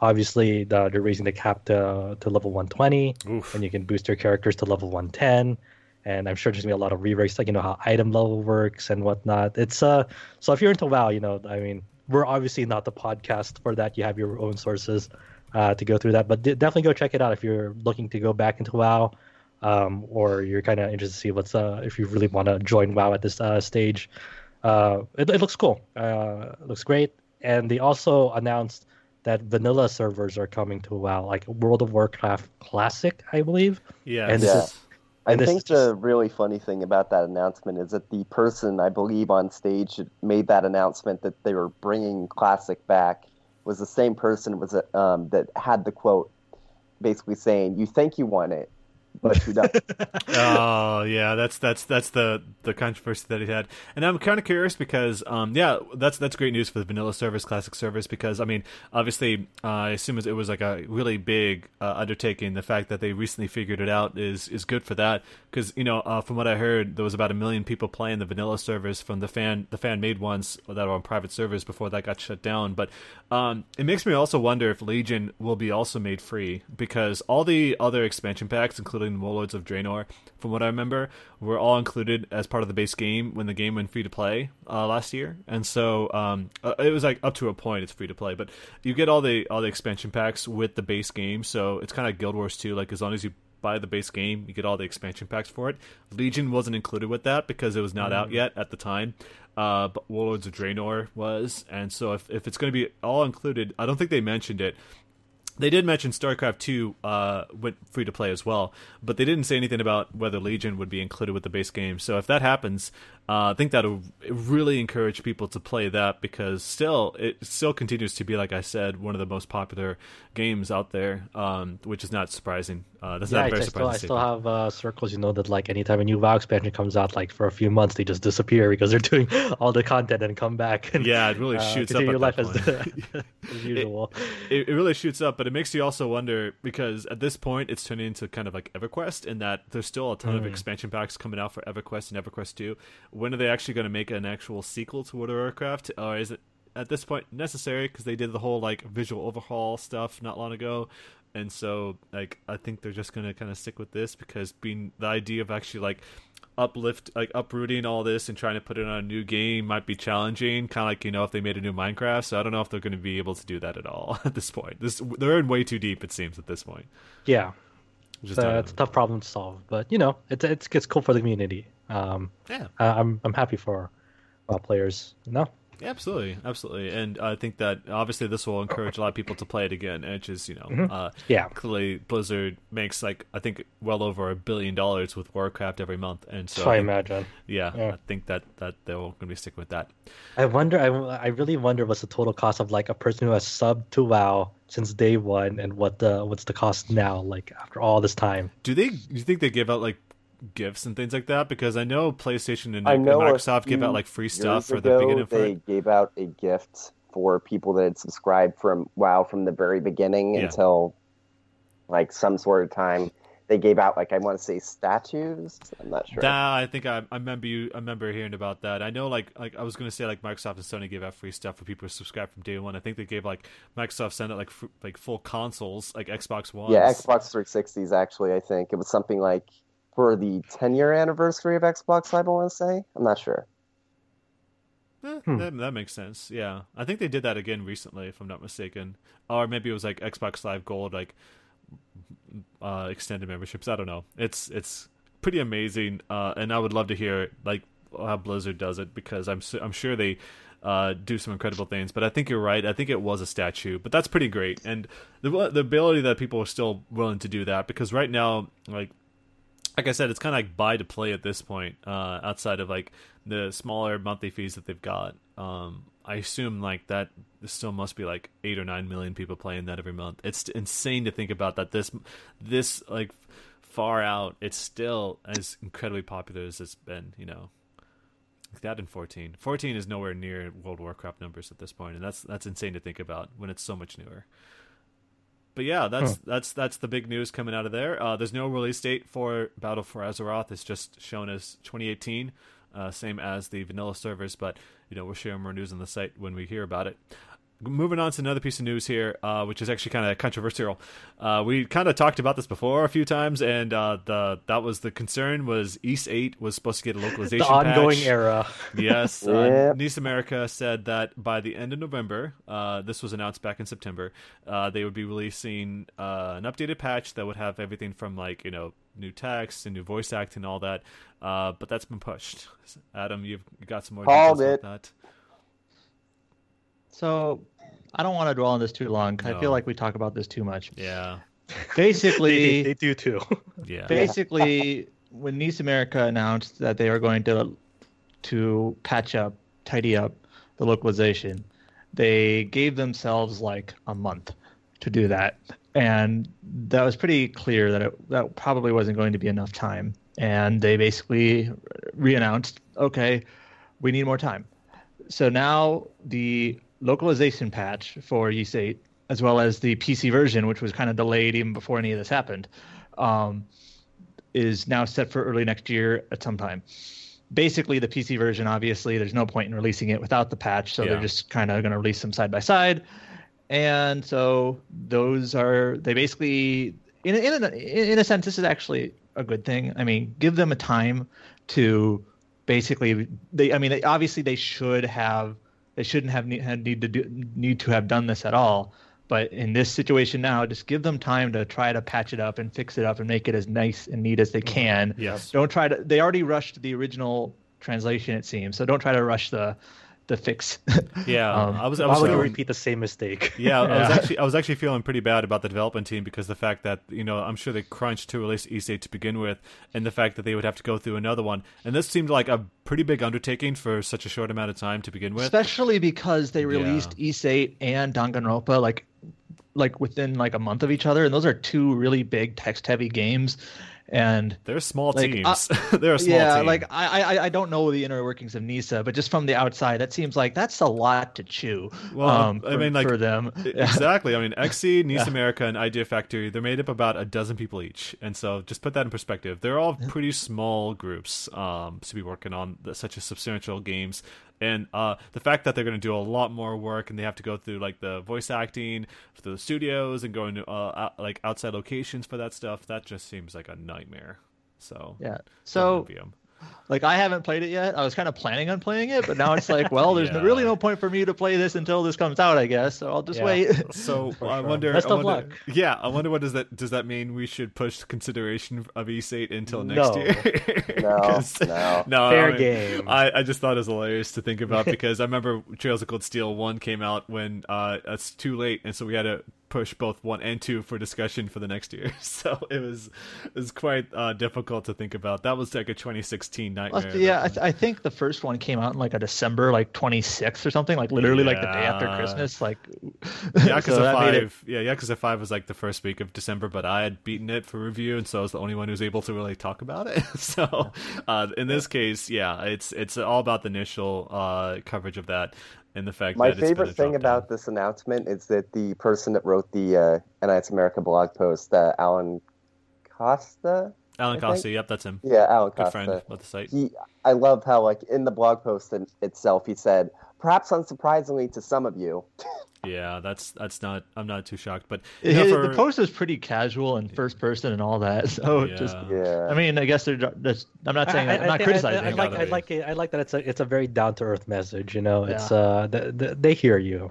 And it's it- certainly Yeah. better than I think. I think I prefer that than like an overfluff like PR Yeah, statement. You know? Yeah, So Yeah. and and for all intents and purposes, Ys 8 has got some incredible gameplay and music, and so like it's kind of going to be hard to balance that with the uh, the localization issues that people have with the game. Uh, but we'll get to that discussion when the time comes. But yeah, that's once again that's out sometime early next year. They didn't give any real time frame outside of that, and so which is like probably how- smart. Yeah, Just it's leave it loose. smart. Uh, final, finally, that's they finally even, that's stopped. not even a window technically. It's just like a guess. He even Yeah. said, "Oh, we don't have a general idea when it's going to come out, but I guess maybe around." Yeah, that's yeah, fine. they That's they good. need it because honestly, they don't really have anything else exciting announced just yet. Uh, they already had their their press ev- the press event is in February, and Are so you not? like, Are you not excited for Witch and the Hundred Knight Two? That's the sequel to your favorite game. Uh, fu- well, I mean, it's a whole, it's a whole new story, so it could be a lot better. It's like a whole new story, whole new Yeah, characters, so it could be like night and day. We'll see. I, I think, uh, I and there's that- also I hope that this, uh, Princess P- Pennyback. I forgot Oh, that yeah. that money The game. Um, Penny penny, Pinching penny, Penny Pinching Princess. penny punching princess. I Yes. think. I don't know. It was Punny yeah, punching punch. yeah, it's Penny Punching Princess because I there's a play on words. I prefer the Japanese title, "The Princess is Money Hungry." yeah, that's that's pretty good too. I hope that you know 2017 serves like you know as a good lesson to this America. Like they kept touting like we have all these games coming. Like there's so many games coming from us like this year. It's like cool, that's great. And then you just kind of. I of hope the season eight the thing. Um, is a bit of a lesson to Falcom too. You know, Ah, I mean, there- there- there's, there's a lot of things to get away to get away from it. You know, like uh, well, don't, hopefully moving forward we'll see what happens.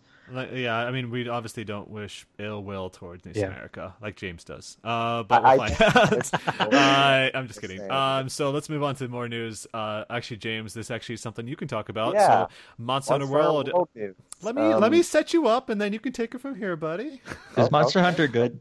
A Monster Hunter World No. beta uh, was an, we were talking about this, but during PlayStation uh, PlayStation's uh, conference during Paris Games Week, they announced Monster Hunter World was going to have a beta on December 9th uh, with PlayStation Plus members. What's what's what's going on, James? Now you can talk.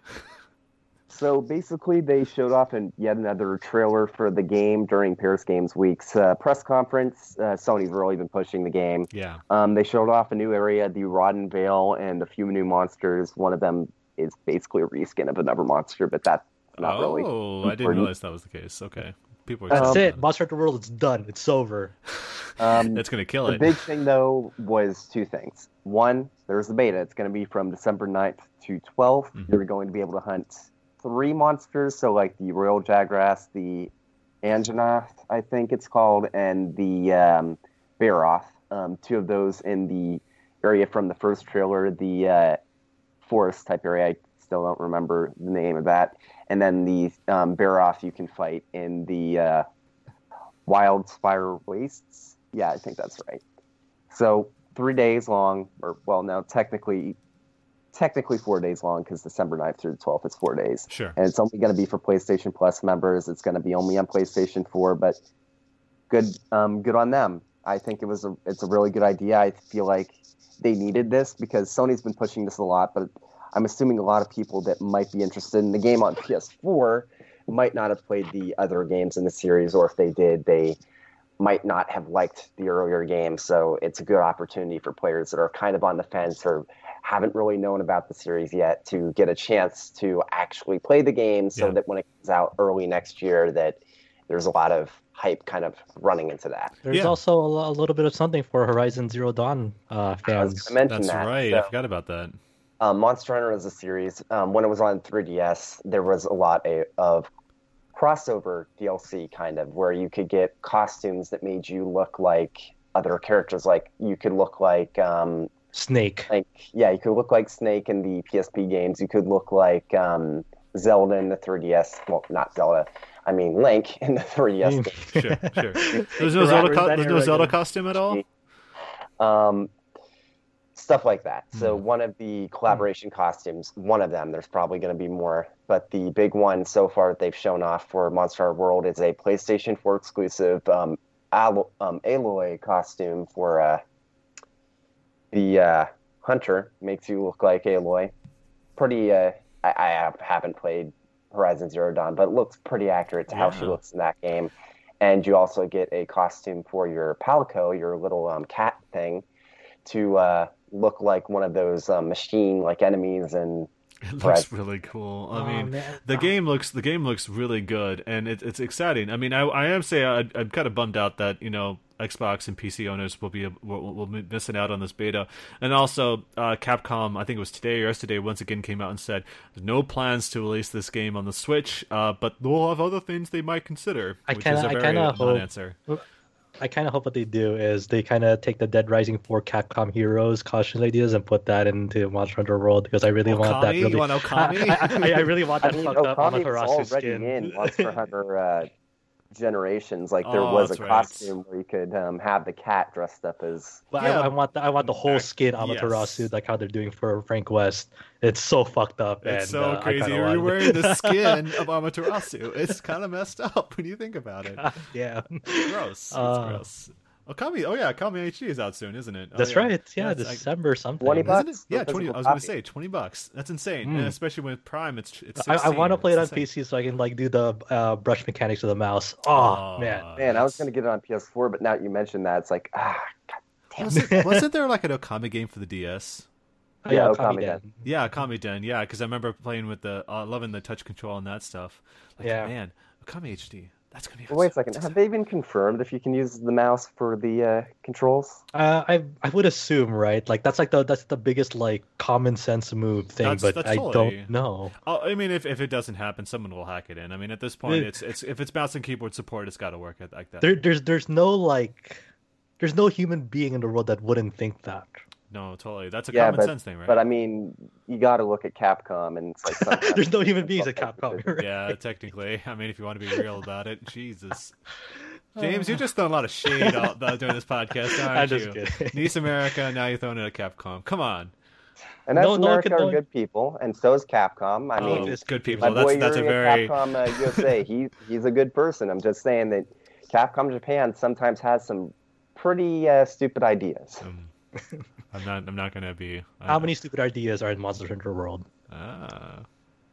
I want to Mm-hmm. know. Actually, you probably don't know enough to know if what there's gonna be. there's probably gonna be like a ton of stupid stuff, and you're just not gonna realize it until you play it. So, um, It's Rob. pretty like one of those things. Like I'm a newcomer to Destiny. It's like, why is that like this? Oh, it's Destiny. Oh, okay. I'm probably gonna have like the same questions in Monster Hunter. Like, oh, why is that? Dude, why does that interact like that way with this? Oh, because that's Monster Hunter. Oh, okay. Yeah, I will say uh, a couple uh, to to wrap up this bit of this is just that it's kind of weird that it's starting on a Saturday, going into Tuesday, but also it's like I'm glad at least it's not one of those dumb betas that they've been doing lately for other games where it's like you gotta be here from nine o'clock to two o'clock, unless you can't play it.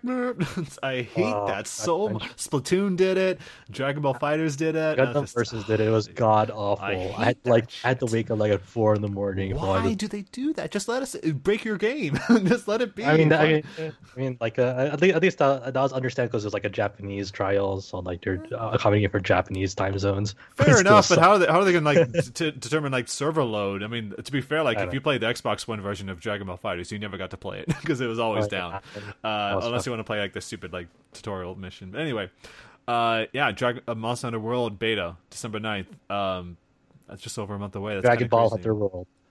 I would love to play Dragon Ball World MMO. Well, okay, they did have a Dragon Ball online game, didn't they? Uh, so- Xenoverse too. Yeah. No, no, no. I mean like an actual Dragon Ball online game. I think they Oh, did have one oh yeah, that's right. Yeah, that was one. Anyway, uh, not to diverge too much on that, but yeah, there's Speaking that. of and- open world RPGs, well, yeah, I mean, we'll just this is just I'm just going to mention this in passing, but uh, Xenoblade Chronicles 2 Direct on November 7th at 6 a.m. Pacific time, bright and early. Uh, Josh, you're going to be covering that for uh, Xenoblade Chronicles 2 for us on the site.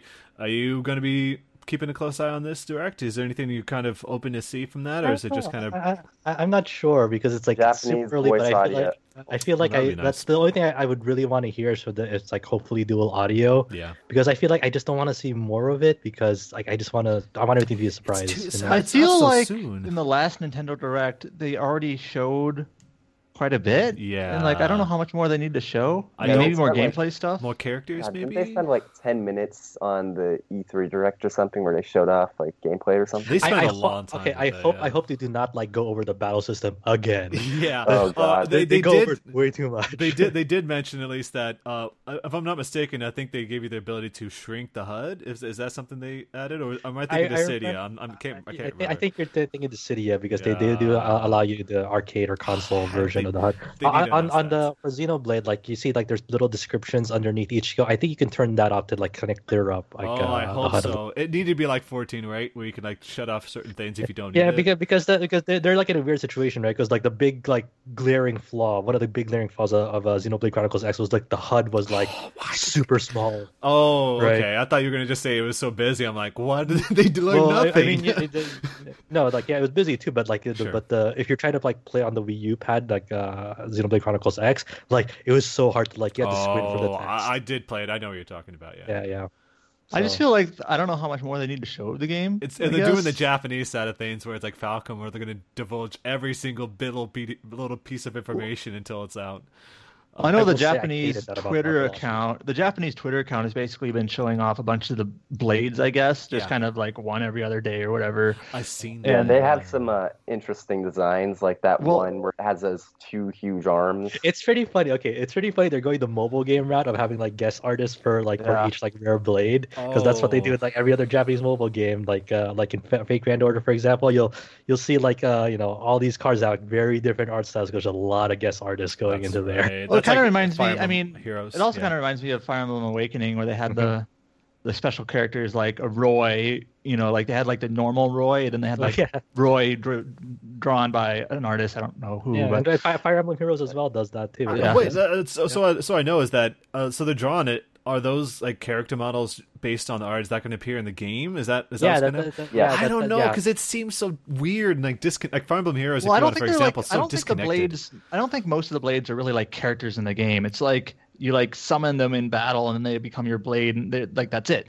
Oh, I, thi- I think it's it's one of those compromises, like right, you, you have like full artistic freedom of how you want to design this blade, but like when it's rendered in the game engine, they're gonna try to like unify it with, with the okay, 3D models. okay, that that makes but, more but, sense. but, but like in the actual menu itself, like I imagine you'll see like the 2D art style on there. That's what you'll see. But even Like then, the- they're not like game characters. They're more like these just like spirits or something. And They're Yeah. like SMT Yeah. demons. I'm, I'm Yeah. probably just being way too picky. Uh, It's just that when I see like such a cha- like diver- uh, diversity in the artists, uh, I'm just like, ah man, I just Yeah, like the it's- it's- unified it's weird. style. Yeah, Yeah. Mm. that's I'm just being super picky about that. Uh, but yeah, that's that's once again that's gonna be on Tuesday at 6 a.m. when all the embargoes for other games are about done, and so it's gonna be kind of a crowded area. They didn't say. I don't think they said how long the direct is gonna be. I assume it's gonna be like another like 15, 20 minutes, like the Animal Crossing one was. Uh, but with that much time and the game out only in four weeks, uh, I'm curious to see what exactly. Here's a 50 to 20 minute breakdown of the battle system. Oh my Again. god! It's like how, they really, you know, there's something wrong with the battle system if they need to spend that much time on it. Really, it's. I mean, I, I will say at least that from what I saw from like at least from the E3 and the other stuff that they showed, it looks kind of neat. Uh, especially like the weird dancing stuff. Every time you like knock, you're able to like uh time your button presses. It's kind of it's kind of adorable in a sense the way they. Yeah, yeah. The only it. thing I'm a bit worried about with the uh, battle system is um, in Zen- um, Xenoblade and Xenoblade Chronicles X, you had um, when you were moving around, you could have this uh, attack while you're moving. But now in um, Xenoblade 2, apparently you have to stop, Yeah, and then you're your like- your auto attack. will Oh, start. I, I like Yeah, to so like, I- like like like positioning is a lot more important here in the, in this sequel. So you have to like Kinda- commit to it too. Can you lock on Lays, please? I don't want to be Monster um, Hunter style where I have to like you know. Hopefully, I get it. You can lock on. I, on I, the I think it's I think it's auto attack. So it's just like you stand there and then auto attack and you Oh, only sorry, manage I skills. misunderstood. I just the fact that you have a to stop button, you just can't at- attack while you're running around. I guess they. Well, I don't know. That's, that's I don't know. We'll see. Yeah, I don't know. Uh, that's kind of that seems kind of sluggish, but we'll we'll find out. I guess. Uh, we'll find out. We'll, another 50, as you said, 15, 20 minutes of just battle stuff. Uh, we'll find out uh, in the direct in a couple. That, that'd be that'd be horrible. I'd, I'd cry. So let's um, so I'm gonna change my name over here. Uh, so let's uh, we're moving to some more news that we've got here. Uh, Square Enix announced World of Final Fantasy is going to be coming to Steam. I don't know how many of you guys got to play it. I did not, and so this I actually played a shelf, but I little never bit got to on play it. Vita earlier this year. I kind of enjoyed it, but I haven't gotten back to it since. Oh well, Yeah. uh, maybe this I, I hear a an lot of people really really liked it though. Yeah. That's cool. I think it's crazy, like uh, just from like the, the art style to like the collaboration uh, stuff that they had there. Like I was excited to see like Xenogears was in it. I was like, oh my god, what? when that when I was like acknowledged after so oh yeah, long. that's right. Yeah, I do Yeah, yeah, yeah. So uh, which A lot of people considered it. It's like, oh, that is this is the best Final Fantasy of this year when it was released. oh yeah, when it was better than Final Fantasy 15. I mean, I guess maybe some would still. they're probably they're probably right. Maybe. Probably I've always had Really an the only I've always had an opinion I have affinity for like for- Oh, one at a time, please. Um, the one strong opinion I have about the game is that the mascot character's translation and how they use the word "the" in their like just dialogue is so annoying. Yeah, I heard about that. It's kind of like a tick, you know, in speech. Only it's instead of being endearing or whatever, it's just uh, tedious. But anyway, like I've always had an affinity for like monster raising type games. I know some people like they hate it because they want their characters to be characters or whatever. Yeah. Um, maybe that's why I like SMT or whatever.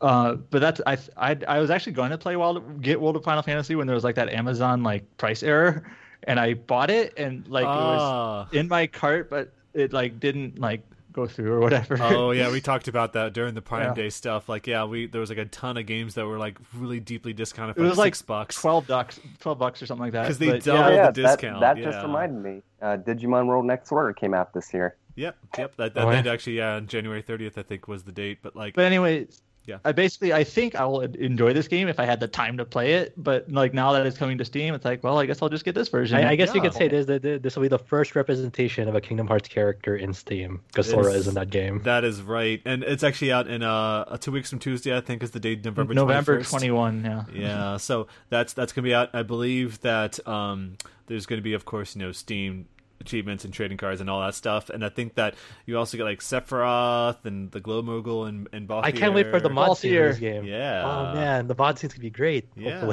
I can't wait. It's gonna be exciting. Uh, but that's I think that's it. Uh, they haven't really said anything else. I mean, we did. Adam did point this out on our Twitter account that it's gonna have dual audio without the weird like confusion if you need the day one edition and all that garbage that happened in the previous Yeah. game. Uh, but it's it's basically um, the day one edition of World of Final Fantasy plus like I think a digital soundtrack sampler and wallpapers and stuff like that. Oh yeah, I, I, I do remember that like the initial trailer for it. It was worded very weirdly at the end. It's like, oh yeah, day one edition, and like at the very end, it's available for limited time. It's like we, this game's gonna be available for a limited amount of time on Steam. What? I, I'm pretty sure you can still get the day one edition for World of Final Fantasy to this day. It's it's Yeah, not. Oh god, yeah, that's remind. Well, at least with the Vita, I think they only had day one editions, but it came with like a voucher for DLC, and I think the Japanese voice um, pack was part of that. I think Yes. like I, I could still get a day one edition of Type Zero. So HD two things about yeah. two things about Square Enix. They Yeah. they've been doing these day one editions for a long time, and Oh, almost yeah. all of them like overship in a sense. Where like I remember like you can get Type Zero HD like a year after it released and still get the day one edition. Yeah, Dragon Quest same thing with like yeah. same thing with Dragon Quest Heroes and Star Ocean Five. And, Yeah, so- like so- basically every single one of their games that had a day one edition, you could get it like I'm a so year excited later. To get the day 398 edition of Star Oh Ocean my 5. god. But also, so that's just kind of a weird like. I don't know what do you want to call that what strategy that Square Enix is doing to try to get people to buy them early. It's like is, Um, uh, people have kind of picked up on that by now. That it's really Yeah. just like you know just buy the first print run, and it's just a weird like it makes the label look ugly when they just slap on day one edition. But also- digital but also like Square Enix is I think like one of the only uh, Ba- Namco Bandai Namco does it a little bit too, but almost every single Square Enix game will release on consoles, and then like a year later or something get a Steam release, which is you know it's cool that they're getting Steam releases. It's just that's kind of how they've been doing it. Is that they're always like delayed. So sometime next year we're going to get that Final Fantasy 12 PC announcement. Well, Um, they saw how yeah. that's how five worked, and it's like, oh, let's get them double dipping for us. I, too. okay, I want I want it to be like the the Star Ocean 4 remake, like the the, the ridiculous title should just be called in the Steam version title Final Final- Final, Final Fantasy 12, the Zodiac Age Day One Edition. No, That's Final Fantasy title. 12, the Zodiac. No, no, no, I was gonna, I was gonna do some joke like international version, the Zodiac Age 4K and HD or something. Mm, Okay, Day One HD Edition remastered edition. Oh my god, how many editions are there going to be? Then you got like, you have to get like the flow chart out to determine what the difference between all the different editions are. But yeah, that's so yeah. World of Final Fantasy once again is going to be out on November twenty first. Let's move into some sad industry news because good lord, there's been some really sad industry news lately. Uh, so hot on the heels of EA shutting down Visual Studios, Vis- uh, Visceral Games, excuse me, rest in peace. Uh, Perfect World uh, shut down Runic Games as the end of October, and so this is if people who don't know they're the makers of the torchlight series which at the time was kind of heralded as a much better experience than diablo 3 like it was the proper sequel to diablo 2 in a sense because it had way more features and you know all the different things like pets and, and all the stuff that was you couldn't really experience in diablo 3 at least at launch until they put out a all their expansions.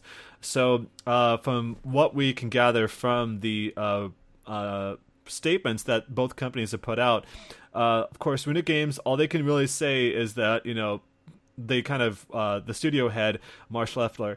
He just kind of said, you know, people who like the Torchlight series, there'll be some news coming about that. Uh, but their community and multiplayer services for Torchlight will continue on long after the studio's gone which is apparently now because the studio shut down. Uh, like I said the other day, Perfect World. The only thing they would say is sort of the same thing that EA Games said about Visceral Studios. Uh, excuse me, Visceral Games. I keep missing the names. That um, they have a renewed focus on online games, and so uh, it's really difficult to be reading stuff like that. Uh, they said, yeah, the company's re- uh, continued strategy to focus on online games as a service. So Torchlight, obviously, as a single player game uh, with some multiplayer, of course, is not really part of that vision. So they shut them down. They also shut down Motiga, uh, makers of Gigantic, uh, which was kind of like a whoever played like Evolve, you know, like the one v four kind of stuff. That's Oh, kind of like what this was, but it was like you know you're a team trying to fight another team and their Mm-hmm. giant guardian. Actually, I think it's like both sides of a giant guardian. You have to take them Yeah. down, uh, which looked pretty cool. But they so yeah, Runic Games, you know. Torchlight, That's, uh, amazing games, amazing games, and Yeah, like kind of underrated in a way too. Um, deserve way more love than they, they ever got. the fact that this is happening.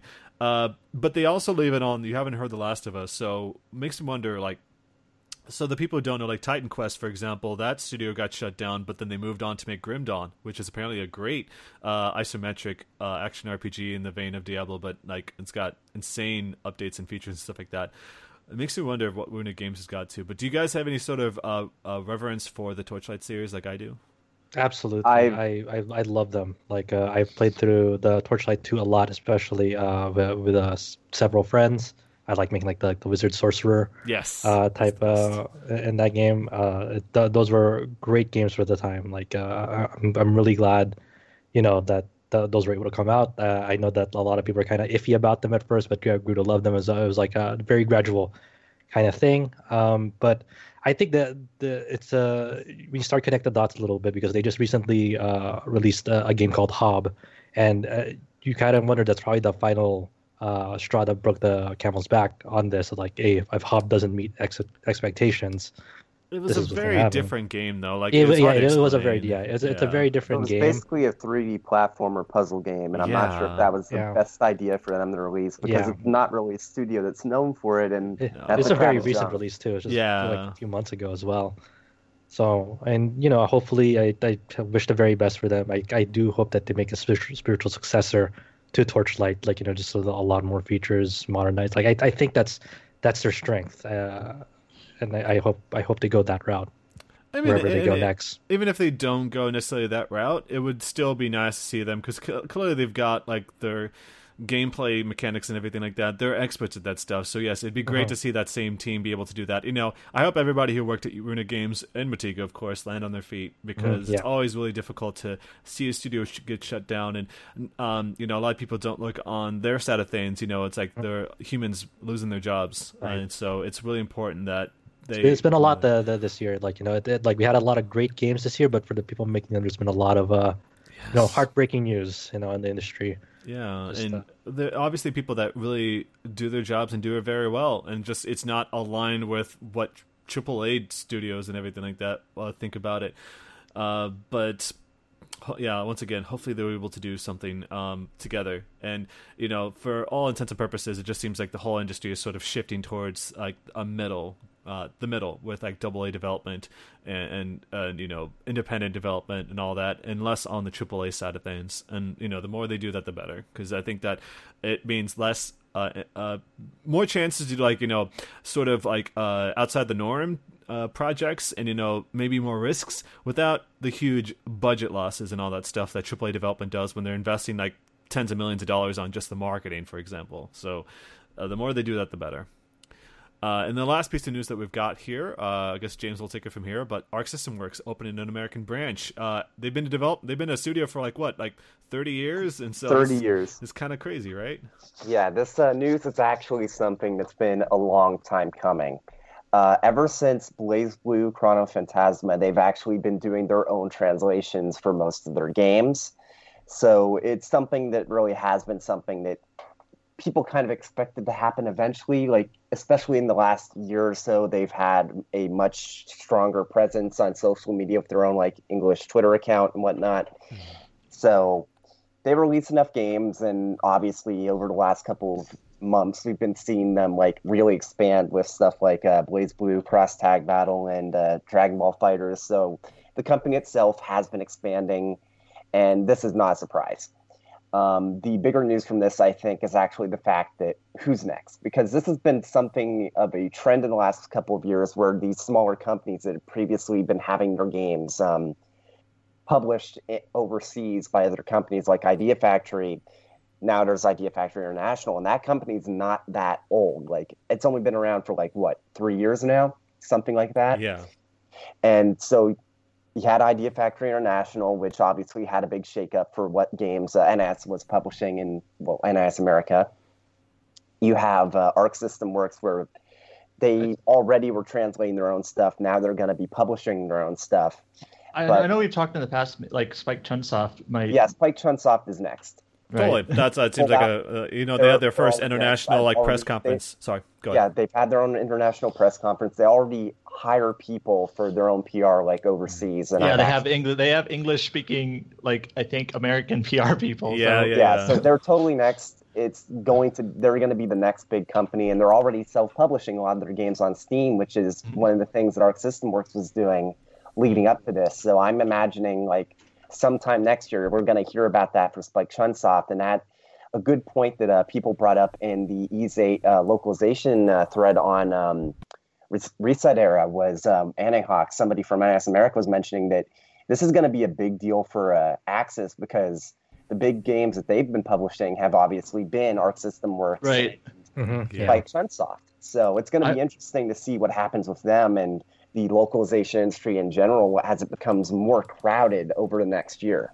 I've. I've talked about this before, but Aksys games, like I love them, but like they they kind of like They're in a Like- real weird position because they like don't have Xseed Xseed is marvelous, so they they'll always have marvelous games. NIS, NIS America has NISA, you know, uh, Idea Factory, you know, they have like Yeah. they have a, a company that basically they are going to localize those games Atlus obviously but like Aksys doesn't really and they kind of have to like scrounge for the They projects they, don't can even get have a European branch either. Like Yeah. PQ publishes a lot of their stuff, I think, overseas. Uh, like so like Aksys some of their biggest games were the arc system works fighters and also like the zero escape stuff and you know it's just other a lot of their stuff like they have like a zombie game coming out they got the one they got the falcom game uh Tokyo Xanadu. To- yeah, so that's that's going to be a big title for them. Um, but they're just they're kind of in that weird position. Like I'm, I'm not an expert on this, but like they, it's uh, from my perspective, they're kind of in a weird position here. Yeah, Oh, because totally. because they're, they're, because they're, they're, they're, it's like it's such a it's a fundamentally different thing like from how you know NIS America and Idea Factory separation because NIS can always like rely on their first part like their in studio stuff like this guy Yeah. you know I uh, mean, and this- Aksys, So I doesn't should uh, say that, I, uh, I don't know I don't know Chunsoft, uh, one at a time. eventually doing this is going to be a big deal for NAS as well because Danganronpa. That's right I, I don't know what Aksys has that they could like lean on that's always been like a short bet I mean, Um, honestly, what they like recently they've been leaning on the Otome games stuff. Like That's yeah. That, I was gonna say that Otome Games definitely, and you know they could just become um, a Japanese localization like uh, independent game develop uh, publisher. Like they can just focus only on that stuff, and there's definitely a market for it. You know, because like that's I think one of the big challenges is just you know uh, Japanese studios trying to find a way to get their games over here. A lot of them have been relying on like Kickstarter. For example, but if they have a company like Aksys Games who has the distribution network to handle it themselves, um, they well, could I mean, do Playism that. already does a bunch of that, so I'm not Well, there's- sure. They could be another one. I mean, there's definitely competition there too. Well, there's a couple of those like I don't know what you want to call them, like Pico size localizers, where like Pico like size. Rage Gigant was like localized by Actil. who- Like the only other thing they've done is like Super Beat Sonic. Um, Oh, yeah, there's, it's- uh, I think it's Guys just, and uh, Works. Sorry, go ahead. So I don't know. Aksys is a little bit bigger than those guys, but just yeah, Yes. Actil is like a translation team, though. They're not really like a Yeah. publisher at all. They're just Right. yeah, that publisher. I, I wanted to bring this up because I feel like it's something that's kind of relevant, like just on the sense that Arc System Works. They haven't really done too many RPGs. They've done some, but they've also done Persona fighting games, and it's just Yeah. a big deal because it's a new localization studio coming into uh, existence, and it, it just the localization scene is really, really yeah weird, right? It, it's a it's a weird shift because you see like you know similar stories like obviously in uh, different platforms like you know Crunchyroll is getting to that localization period with their new Right. Danmachi mobile game. You see Aniplex US starting to get into that with Fate Grand Order. Like you know it's just the, the localization scene. It's like it's in a weirdly like dense spot where it's starting to expand, but like in like Oh yeah, and I crazy ways. guess I should mention that uh, I guess PQube is also kind of That's right. expanding to the Yeah. west because they're doing those science adventure titles, which Right. honestly, mages might actually end up doing a Western branch of their own eventually because uh, it's a similar situation that uh, Aksys had with the Arc System Works releases in the last couple of years, where all of those um, science adventure titles that PQube releases, they're not the ones doing the localizations. It's actually all in house by mages. You know, I'm gonna be happy if Mages does that, so they stop like region locking their trailers. That's really annoying as hell when they do that. It's like can't Yeah, I watch this just- in America because it's I- on Japan. Yeah. I guess I wanted to bring this up because I feel like, uh, what do you guys feel about this? Because this story isn't just about Arc System Works. It's about this fundamental shift that seems to be happening where a lot of these smaller companies, like all around the same time, are kind of getting their own Western, like, I mean, I honestly, uh, I mean, it's great news for Arc System Works, obviously, because they clearly uh, um, are a huge studio now with the success of like Guilty Gear and stuff like that. Clearly, they're still going to have a presence in Japan because the arcade market and all that stuff. But Yeah, and um, also I, I wonder if uh, there's going to be anything where they're going to take because one thing I've noticed when I looked on um, their Wikipedia page because up um, coming up to this podcast is um, over the last couple of years they've actually been releasing a lot of uh, games like translating them from uh, English to Japanese. yes, And, who has? uh, Arc System Works. Yeah, Okay, I know like I know like Spike Chunsoft does that. But- um, they, they do they do some of the biggest English or English to Japanese Japanese localizations. So I mean, I would say that I don't think it's going to stop the the localizations from happening with other studios because, for example, some of those games, the Tomy games for uh, that are that Aksys are doing are Otomate Idea games. Factory games. Yeah. Yeah, yeah. So I, I mean, and so the clearly uh, Idea Factory International isn't handling it, so Aksys is.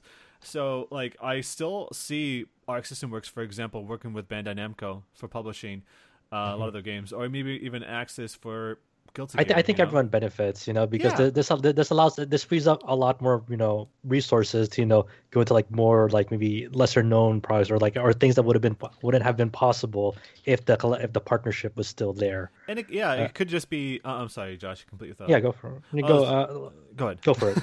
I was just going to say that you know, for example, Koei Tecmo um, has uh, a American presence, if you want to think of it that way, but it's mostly just marketing. And then you've got other studios where it's like game development, but it's like you have to go to Canada for that or something like that. So it, I, I don't know if necessarily a US branch means a ton of things. Like it's an all-in-house, like everything's going to be done here for the West. It could just be that they're doing particular things and other stuff. It's still going to be with other impression it's going to be an actual like true localization studio. Sure, because- but not even Idea Factory International is quite like that either. So it's it's uh, Yeah. uh, it remains Well, I to be mean, seen. they've already said that they're going that they're um, opening up shop in Torrance, which hey, that's actually where Xseed is, which is pretty interesting. Ah, Yeah. cool. Uh, we have So to go they actually are going to have an HQ, like a building. Yeah. In the so I mean, I do feel like that they're going. They said they're going to do publishing and whatnot. It, Sure. It's going to be interesting though because Aksys was doing pretty much everything Arc System Works is releasing for like so long. Yeah. Yeah, I mean that's obviously yeah, it's, it's great news for them, and I hope that it just shows that how successful they've been lately. Uh, clearly, they've been going like by leaps and bounds, and with the fact that they're they're collaborating with other studios for games like Dragon Ball FighterZ. Uh, to be able to use their existing technology to make that and make more money, uh, It's it's, it's, been a it's big insane. Like But you yeah, know, the just the point amount being, of which I kind of muddled over earlier, is this isn't actually that big of a change from what the status quo has been for a few years. Like no, even over the last couple of months, like you've been seeing a lot of Arc System Works games like on the Switch eShop that they've been releasing, and they're all in-house translations. It really isn't that new. It's just that they're going to be doing, assumedly, presence, like yeah. physical like um, publishing and whatnot. Yeah, yeah, they're actually going to have a presence over here as opposed to just trying to send everything over here and rely on maybe another publisher distribution company to handle it for them. Josh, you're going to say something though? Yeah, I'm just saying it's just insane the amount of like localization projects like that have like just been ramping up like uh you know as the years have passed. Like Mm. you have things like uh Clannad, Little, Little Buster just came out on Steam. You have the next Touhou coming out on Steam. Like Touhou, it's, jeez. Well, yeah. Touhou isn't going to have a translation, but I see what you mean. but yeah, but it's going to be readily available. People don't have to like rely on like fan disc to like you know even try to like install on their computers. Oh It's- yeah, it's on Steam, right? But yeah, Japanese only, but still, yeah, it's crazy to think about. Yeah, it's a it's a big shift, but in a sense, everyone benefits because it's kind of unifying it, and also uh, frees up you know those companies to yeah, you it's know been pretty ta- ta- tackle crazy more seeing projects. some of the games that have been localized. There, like, there, there are more instances of of us saying, "Wow, this game's gonna be localized," instead of like, "Oh Which man, one there's another mono? project." Yeah, that- yeah, yeah. I mean, I, That's- I'm still we're still excited about sequels, but this just are like brand new games. But man, like it is definitely a great to see that. And you know, Bandai Namco Asia, for example, still getting games like they just announced that that um Full Yeah, Metal Panic game is going to be a it's going to be an. right. Uh, I'm sorry, uh, that It's full. Uh, really- me- James, stop. Full Metal Panic is going to have an English. let me version. finish it. He wants. To, he won't let me talk about it. Yes. I All am so now you can talk, James. Um, but yeah, that's another thing. Like, uh, there's so many games that even if they don't get an official like localization, are coming out in Asia. Like you had Gundam Breaker Three, you had um, Super the Robot latest Wars. Taiko no Tatsujin. Like that has a, an Some English translation, both in Japan game, and in right? Asia. It's like Yeah.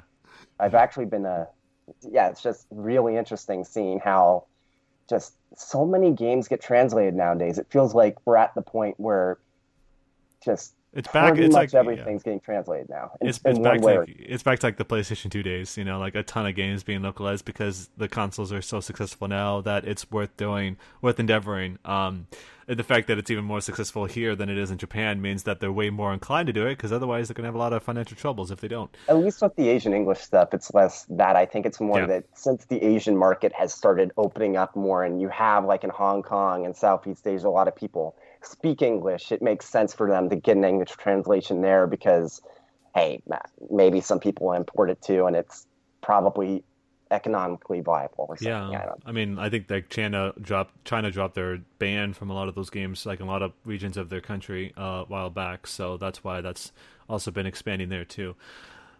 But yeah, that's kind of it for the news. Uh, once again, we've got some big releases coming up this week, including Dot Hack uh, GU Last Recode. Uh, so we'll have a review up on the site, like Josh talked about, which is at rpgsite.net. Uh, let me just quickly check to see what else we've got up on the site right now for reviews. I just want to make sure that we always like to kind of point out the stuff that we've got up. Yeah, we've got last year June from Liz, um, Zwei. I reviewed Zwei and Summer Night Six. Yep, got both of those up on the site, so be sure to check that out if you're interested in either of those games. Um, yeah, that's that's it for now. Right now, I think we got And uh, next oh, week, next week, um, well, Josh is going to put up his hack review soon, probably the next day or so. Mm-hmm. Um, we're going to have a review from Natalie on the Frozen Wilds Horizon yes, that's up this Tuesday. uh. DLC. Mhm. Uh, I'll probably have a Demon Gaze 2 review up sometime next week. Um, and I think those are the main things. Those are the main like, things. Reviews. Yeah. We've also got a feature from Alex about you know apparently recently uh, Yoko a Taro really was uh, approached about uh, so uh, he was asked in an interview about the idea of like directing the next Final Fantasy. Alex obviously is not uh, big into that idea, and there's really good points in there. So we're not going to tease, we're not going to spoil any more of it. Be sure to read that article; it's actually really good, uh, and I totally agree with Alex on everything he said. Um, also, you can find us on Twitter at RPG Site, on our Facebook page, facebook.com slash RPG Site Net, YouTube channel, youtube.com slash RPG Site Net. Subscribe to us on iTunes or your favorite podcast app. Just search for TetraCast. I think it says TetraCast by Zach Reese. So if you want to know where you can find it. Uh, permanent Discord link, discord.me slash RPG site. And lastly, we'd like to share where you can find us on Twitter. So, Josh, where can they find you? Find you at HD Kirin, H D K I R I N. Uh, Adam, Uh, K-I-N-G underscore S-E-D-A. James, Um, at the suite, T H E S W W E E T. And you can find me uh, at Zach Reese. So that's it for this October, excuse me, November 4th, 2017 edition of the TetraCast. Last thing before we go, because I forgot to mention this. Um, yeah, Alex has got the Xbox One X, which is also out this Tuesday. I think my brother's going to get it as well. So, you know, we'll have coverage for that stuff as well.